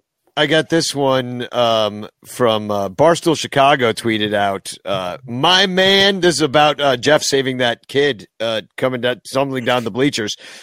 Barstool Chicago said, "My man was willing to die for that Javy slam ball," and then he tweeted, uh, it, re- it, it, it shared the link of Watch Marquee uh, footage of Jeff saving that that boy, and then uh, Marquee promptly uh, deleted the tweet. so I, I thought that I thought that was it, telling about what they wanted out there in in the interwebs. Uh, both whether it was that they wanted Barstool uh, not associated with them, or they didn't want uh, people to see a, a, a boy tumbling down the bleachers uh, in their misguided. uh, Yeah, I, I think it was that. Yeah. I think it was the the danger to that small child. Yeah, it's like, oh shit! It's one thing when Rocket tweeted it out; it's another thing when Barstool did it. Yep. So, All right. uh, yeah, go ahead. I got one here. Um, so this is uh, I got a couple here. This is a little thread that went through after Nico Hoerner let that ball drop, and uh, they got the double play today during the game. Um, Chicago Cubs, you know, they post baseball IQ by Nico Hoerner, and it's the video of the ball dropping.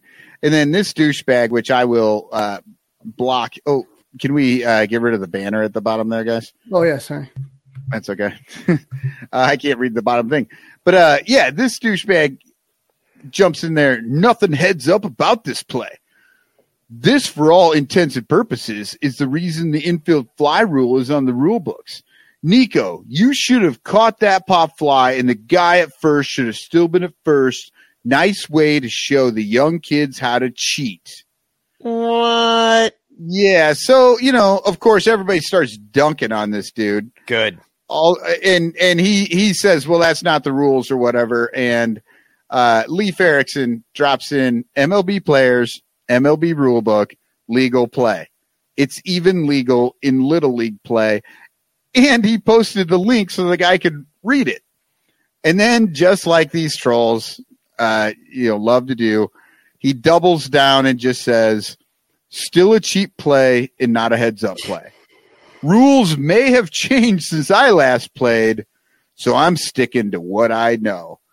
No, dude, what you what you don't know is that that was never the fucking rule, you Yeah. douchebag. so, yeah, that yeah, he wins for TFC this week in my book. Carl, you got another one? Trevor's Williams' dad. Uh, this is Ari Jordan underscore. Trevor Williams' dad is a Cubs fan. Is the new Jason Kipnis is from Northbrook. No, it is. It just It really is. is. Yeah. Uh, Good thing I I just listen on the radio. Uh, oh, by it- the way, we didn't talk about this. Pat called the game on the TV today, yeah, Yeah, I and did. I have to say, it's uh, he is he's just eight great. million times better than Sciambi. Sciambi's not bad. It's just that he, none of these guys can hold up to what Pat Hughes does.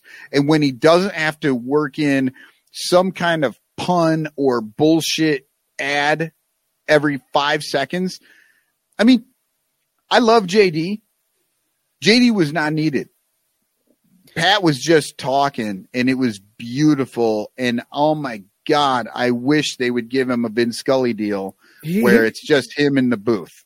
Here's the thing: is that Pat Hughes was ripped off when when they took Hawk Harrelson over him to get into the Hall of Fame. Everybody knows Agreed. that that Pat Hughes is a Hall of Fame broadcaster, and unfortunately, we have to wait till 2022 because of the three year cycle. But he will be in the Hall of Fame, and that's what Hall of Famers do: is they make everybody around them better, and that's what Pat does. It doesn't matter who's next to him. The, the broadcast is automatically going to be.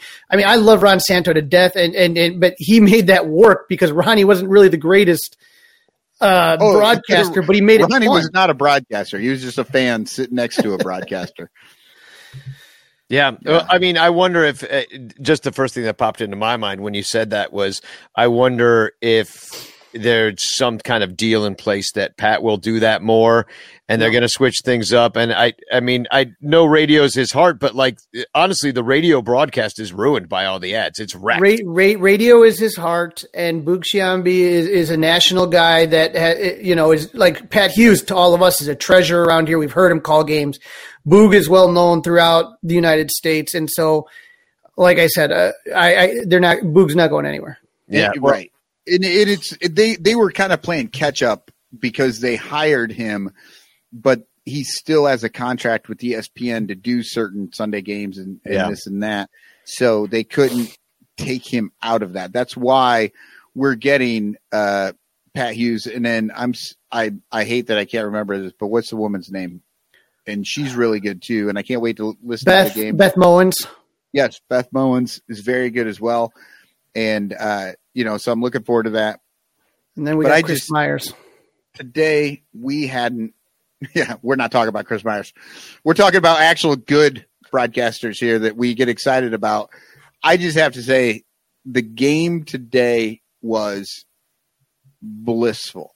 The the the loss sucked, but goddamn, Pat Hughes is good. And I have honestly forgotten that because of what's going on on the radio with the the ads with and I don't like Ron Coomer. I'm sorry. He seems like a nice enough guy. I can't stand listening to him talk about the game. He sometimes has good points about things, but I wish he would just maybe show up once every so often. Pat's just wonderful though. I love him and Well, I wish well, he I'm- had more of an opportunity to shine. I'm going to move on to with my. TFC. No, you're fine because it's just a great segue to Steve Stone, another uh, uh, sidekick of Harry Caray, and now I guess he's the kick of of the game. Uh, he doesn't do play by play, but he's he's been a color guy like forever. Um, so vaccinated in Chicago says. Um, any indication when you guys will start making road trips? And Steve Stone says none. And Vaccinated in Chicago says, I hope remote broadcasts don't become permanent. I think it's so much better when you're on the scene. And Steve Stone says, if we didn't let you know, you couldn't tell where we were. and uh, Vaccinated says, there's been a few times, not many. I still think it's a better broadcast when you're at the park. And Steve says, We were at the park every road game last year, and it was magic. You're entitled to your opinion, but you're wrong. so he, he, uh, Steve's Steve, great. Yeah, Steve, not a, Steve does not have a sense of humor about anything he does. None. Except He for does- not even Playgirl. He suffers Uh, no fools. That's what I was going to say. He's always had the reputation of thinking he's the smartest guy in any room he's in. And so he doesn't have, and as he's gotten older, he has less and less tolerance for people. Yeah, none. Zero. He'll, he'll block he'll block you faster than Zach Zaidman. Oh shit, I just got blocked by Zach Zaidman. right. so um, I, I, by the way, I, I don't know if you guys listened to this Zaidman. I'm just, you know, riffing off what you were just saying today. I did catch the end, and I'll tell you, the, my main complaint about Zach uh, is that uh, he makes other teams doing good things sound exciting, and you can't make like today, like the Brewers, you know, and it's a ground ball to the shortstop, and he throws the first. You know, and you're like, dude, that was like bad for us. Like It's- we didn't right, want. it's not what you're looking wrong, for. Yeah, So Zach's background, uh, he does football. He was a football beat reporter for many, many years, but he also does uh, DePaul basketball games, and so his style is is is more of like a basketball. Because if you ever like listen to basketball on the radio, it's always like it's not like the the Pat Hughes where it's like. Well, Pat Hughes says, and there's a bouncer to short, and he throws over for the out. So Brought so to you by Gold Coast Bank. Right, but he gets Xfinity. excited about the, but the Cubs the Cubs one is and and Baez fields the ball and throws him out of first. Like there's that edge and then there's the and the ball is fielded by the shortstop and thrown out at first. Like Yeah. there's there's two different versions of that because he knows who he's playing to. And I think that Danny, that is what you're saying. Like Zach Zaidman's is the same one. national guy like it's that national attitude where you have to make everything seem wonderful. Yeah. It's like I said. It, if you listen to a basketball call on on radio, it sounds just like Zach Zaidman. Yeah. The cadence and the way he does things and stuff like that. And and I don't like listening to basketball on the radio. So you know that's kind of like I You know, I I, just- can't follow it. I, yeah. I I've tried and I'm like they're where now? There's how, wait what? Right, and there's a lot of yelling and screaming and all this stuff. So it's really it's very similar in style, like stylistically, in my opinion. Even like the good broadcasters in basketball, like uh, Chuck Swirsky, who does the Bulls games here in Chicago. I mean, like he's really good, but everything's just it's just different. It's just so quick. I mean, the game moves up and down the court quickly. It's the same with hockey. Trying Mhm. to listen to hockey on the radio, I've tried it many times, and it's just, it is. I, I think you really have to be a diehard of the team in the sport to be able to have it in your head the same way.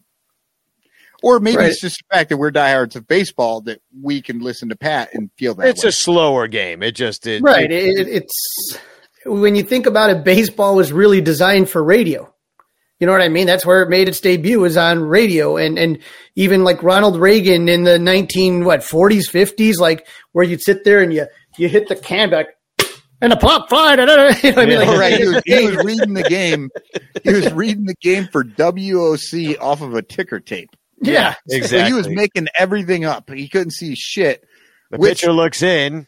I would love to see what Steve Stone said about that. This this guy's telling him it's better when you're there. well, at least you're not reading it off the damn Times Square ticker. You, you rapscallion. Um. So, who- does anybody have any more? I, I think I see more. I do My have favorite another. Super 70 sports and my favorite 1986 Mets were Keith Hernandez and Mr. Snuffleupagus. And it's a picture from the 80s Mets with Snuffy with a with a uh, Mets hat on with Keith Hernandez in uniform. Uh, Aisle 424 said the photo shoot was supposed to be with Lenny Dykstra, but he was afraid Snuffy would bogart all the cocaine. That's nice. I think Keith Hernandez was more afraid. He's Right? like, yeah, Keith, Keith. Did his fair share of cocaine too. Oh yeah. Um. Well, yeah, Michael, but I, I can see Dykstra actually fighting Snuffy. Oh yeah. They- They would definitely in a coke fueled rage. Just he he stabs Snuffy right in the trunk. Michael, you All got right. any more? I do. I, I have this last one uh, comes from our friend Bill Sugas. This is during the the route, one of the routes we had there. The way the Cubs are playing, I may have to see a doctor in four hours. Nice. I love love that little uh little. The, the Cubs do wear blue. That's what I'll say. So, Crawley, I, I got this uh, TFC for you, uh, and it's uh, all about Albert Almora returning as a Met. So, first of all, I made this. Uh, uh, I made a fun picture of, of Albert Almora saying, "At least A Rod thinks I'm fast." But uh, people were talking about Almora on on one of the Facebook groups. I don't know which one because it doesn't matter. That it's all full of idiots. So, but Brad says. I like Albert, but I'm actually shocked he got the first base. And I'm like, haha, yeah, we all feel like you do, Brad. You're a smart dude. And then Dustin t- chimes in. I wish we had Almora instead of Happen Pederson. And I'm Both like, players. yeah, I'm like, what are you talking about? And then Judy says, I miss Albert so much. Just an awesome human being. And I was like, oh my God, this is not going to play on my show. And then it ge- goes on, and Thomas says, there, spelled wrong, many Cub plays slip through, spelled wrong, the team that don't understand great people and players. Look back at history. Sorry, but a lot of good player have left because of dollars. Open your pockets, Cubs. So Wow. apparently, Do they think it was his choice? I saw so many. There's a lot I screenshotted. Those are the ones I chose. A lot of people think that Albert Almora left the team because Ricketts did not pay. So that is what we're dealing with, people, when we go out in the world. that, that's why we're not. We, we could have that incredible player that Albert Almora was if uh, Ricketts only would open his pocketbook. these are the same these are the same fucking people that run around and they're like i'm a baseball fan blah blah blah blah blah and then they fucking they're like i love home runs that's all Yeah. i want to see i just want to see a fucking home runs. And i want to see the pitcher throw the ball real hard. But it better all be strikes. Better not be a fucking ball. I better not ever see a ball in four hours of baseball. There shouldn't be a single one. Should be strikes? It should be home runs. And what the fuck else are we doing if that's not what's happening on the screen? Oh i fucking hate these people. Yeah, I do too. um, but I I do love these people. Um, Little Yumper says the real reason Almora left was because he knew he would see Crawley again at a signing event. Who was too scared to face him. Uh, yeah, well, that's until the Cubs face uh, New York in in uh, Citi Field because Crawley will be there. Almora's signing his his contract with the Mets, and he's like, uh, "I need a little clause thrown in there. There's this dude in Chicago. I need you to keep him the fuck away from me. I need extra security in Chicago. He's going to ask me to sign this fucking World Series picture. I just won't do it. He signs it. He won't inscribe it. The son of a bitch. Okay, well, whatever. So uh, I, I really liked uh, this. Uh, this made me laugh today. Is that this guy Emilio? He was he took his girlfriend to the Dodgers game and he tweeted out something very sweet. He said it a year ago. I asked her to a baseball game and we finally made it out. And then they are at Dodger Stadium. He's a Padres fan and she's a Dodgers fan. They're very cute together. Young love. And then uh, Martin Gonzalez or Puntaco said, and, and I think he, he's, he, he says, you took fuck the Dodgers too literal. And I love it. It's, it's so perfect. He's like, yeah, that's pretty funny. And I think it's his friend. I, it goes on from there. Because uh, after a while, Martine was like, hey, yo, bro, I was just kidding. Like, yeah, you guys are cute. you know, like mm-hmm. he was, he was fine. And then Right, the la- Emilio's like, dude, that's my girlfriend. yeah, he's like, dude, that's, uh, she saw that. Like, dude, she follows you. Um, so, uh, it's on Twitter. It's on everything. I loved this girl at the Cubs game the other day uh, with the sign that said, Shh, I'm remote learning. So I just wanted to give that a TFC sort of uh, honorable mention. And the last thing I'm going to say is one of the the best things that happened. eh, First of all, I caught the game with you, Crawley, and Joe Kilgallen, and Michael Bowling, and uh, Michael Cotton. We got to get you up now to see a game. Like, get your ass up here. I don't. Let us know when you're free and when you want to come. Come May eighth. Come May eighth. See a game. See the Bleacher Bum Band. Get drunk. Sleep on my floor. Yeah, like whatever. like whatever you can do. You're double vaxxed. Like, um, Yeah, now now that we're all you know starting to be vaxxed, I am starting to fucking work my head around some of this, like actually seeing human beings in the wild. All right. Yeah. You're like, damn it. That happened too soon. I really enjoyed not having to see people. no, I had, real- I, I had that realization. I was like, fuck. It I did kinda- not write. The, I did not write the Great American Novel. I really was supposed to do that during COVID, and It really did one more year. play into my wheelhouse a little bit. You know, like granted, after like a year, I'm fucking I'm tired of it as well. But you know, I still have a little bit of kind of like I don't know. Well, mask is nice. You don't want to be up here like me and Crawley. but I, I'll tell you, on our way into that game, uh, you know, guy, and you know him. If you ever go into the left field, uh, the left field section, he says, uh, ten dollar hats, ten dollar shirts, ten dollar hats. His name's Toussaint, and Oh, I met Toussaint with you. Yeah.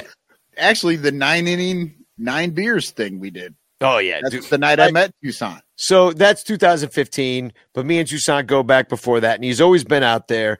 And he's worked other teams too. He's been down at Sox games and Blackhawks games, but- but the Cubs is his love. He's a huge Cubs fan.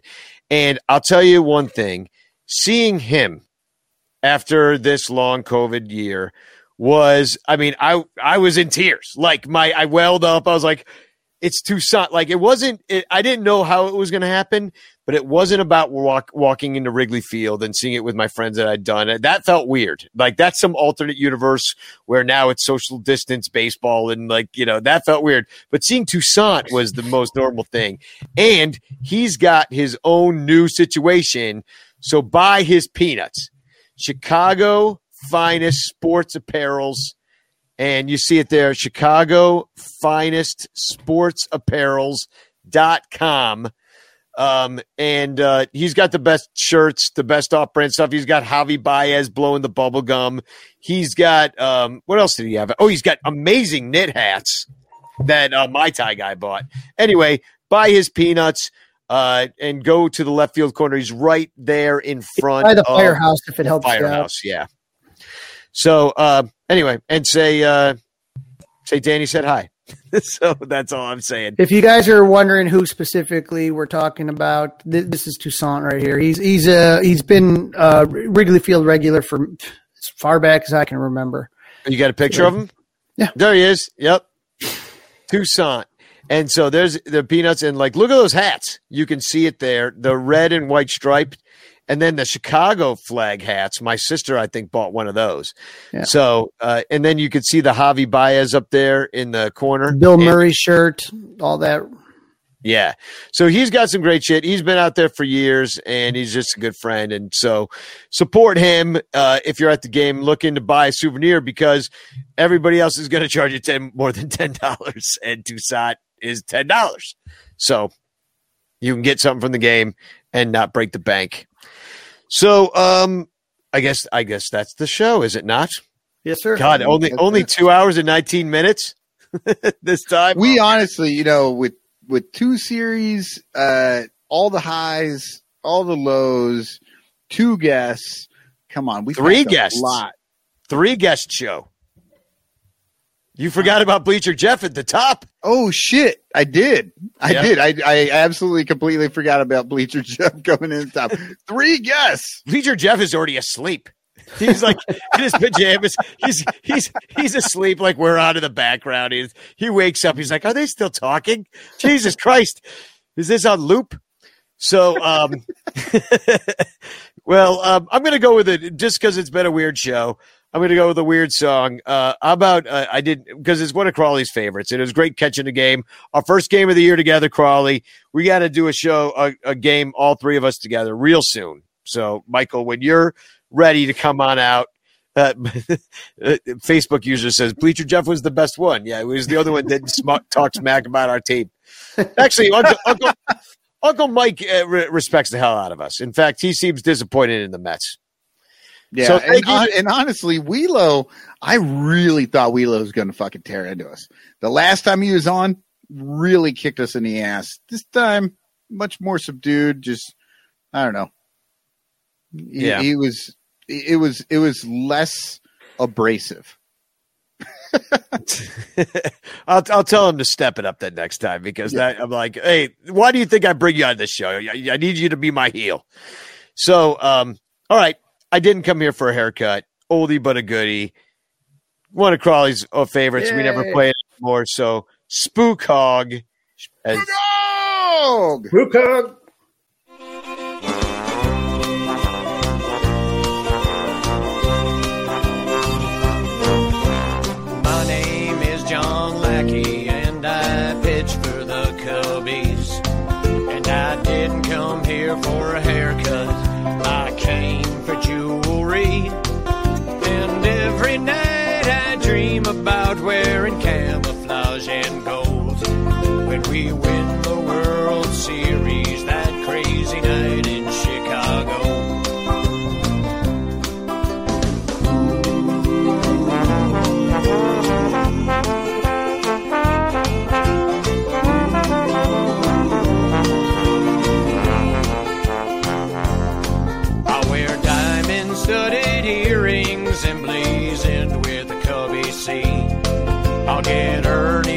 Ernie in Boston, gold and silver on my teeth.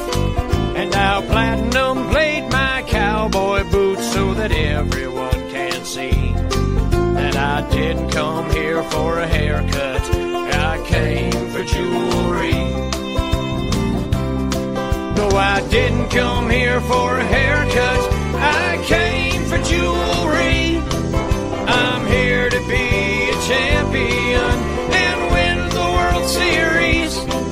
Don't worry about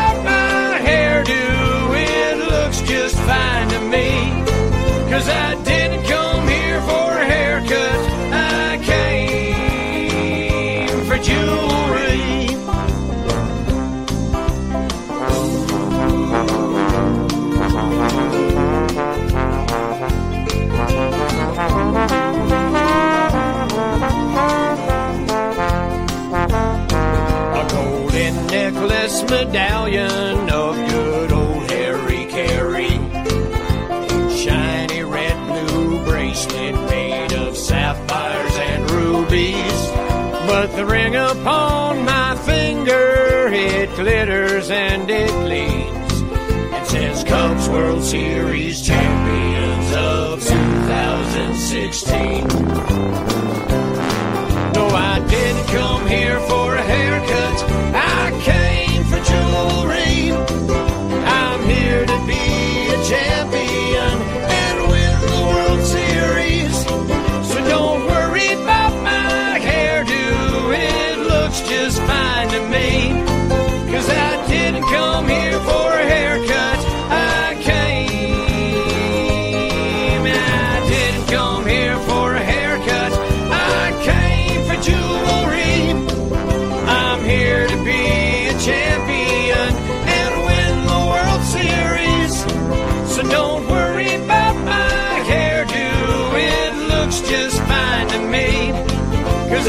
Didn't come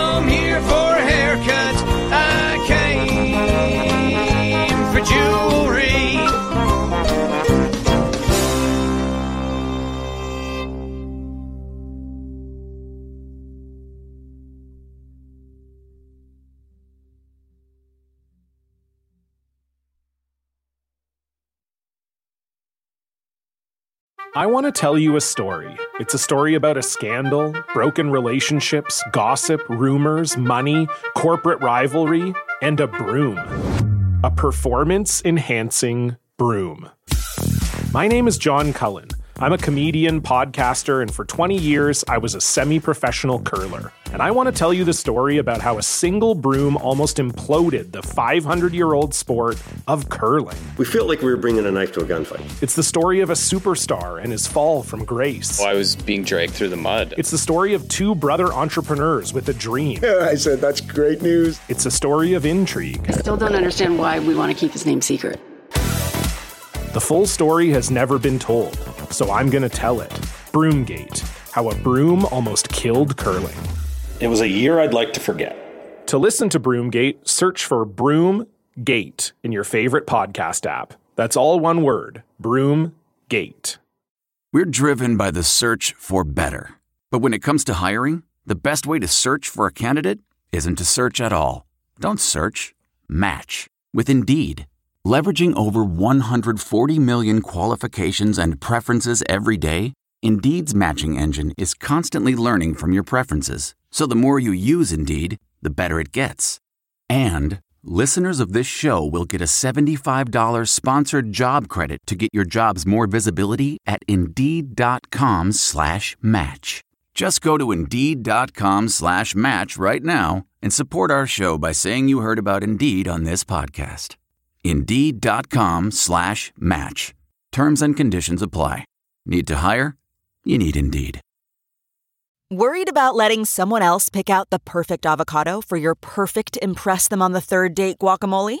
Well, good thing Instacart shoppers are as picky as you are. They find ripe avocados like it's their guac on the line. They are milk expiration date detectives. They bag eggs like the 12 precious pieces of cargo they are. So let Instacart shoppers overthink your groceries so that you can overthink what you'll wear on that third date. Download the Instacart app today to get free delivery on your first three orders while supplies last. Minimum $10 per order. Additional terms apply.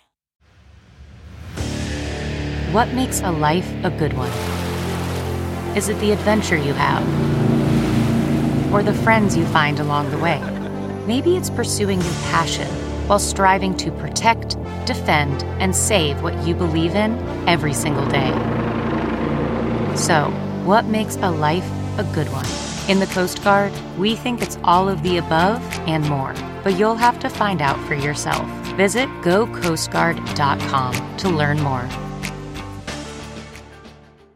Welcome to Fail Better, David Duchovny's new podcast with Lemonada Media. On Fail Better, David, who has experienced both low and high profile failures throughout his life, explores the vast world of failure, how it holds us back, propels us forward, and ultimately shapes our lives. Each week, he'll chat with guests like Ben Stiller, Bette Midler, and more about how our perceived failures have actually been our biggest catalysts for growth, revelation, and even healing. Through these conversations, he hopes listeners can learn how to embrace the opportunity of failure and fail better together. Fail Better is out now wherever you get your podcasts.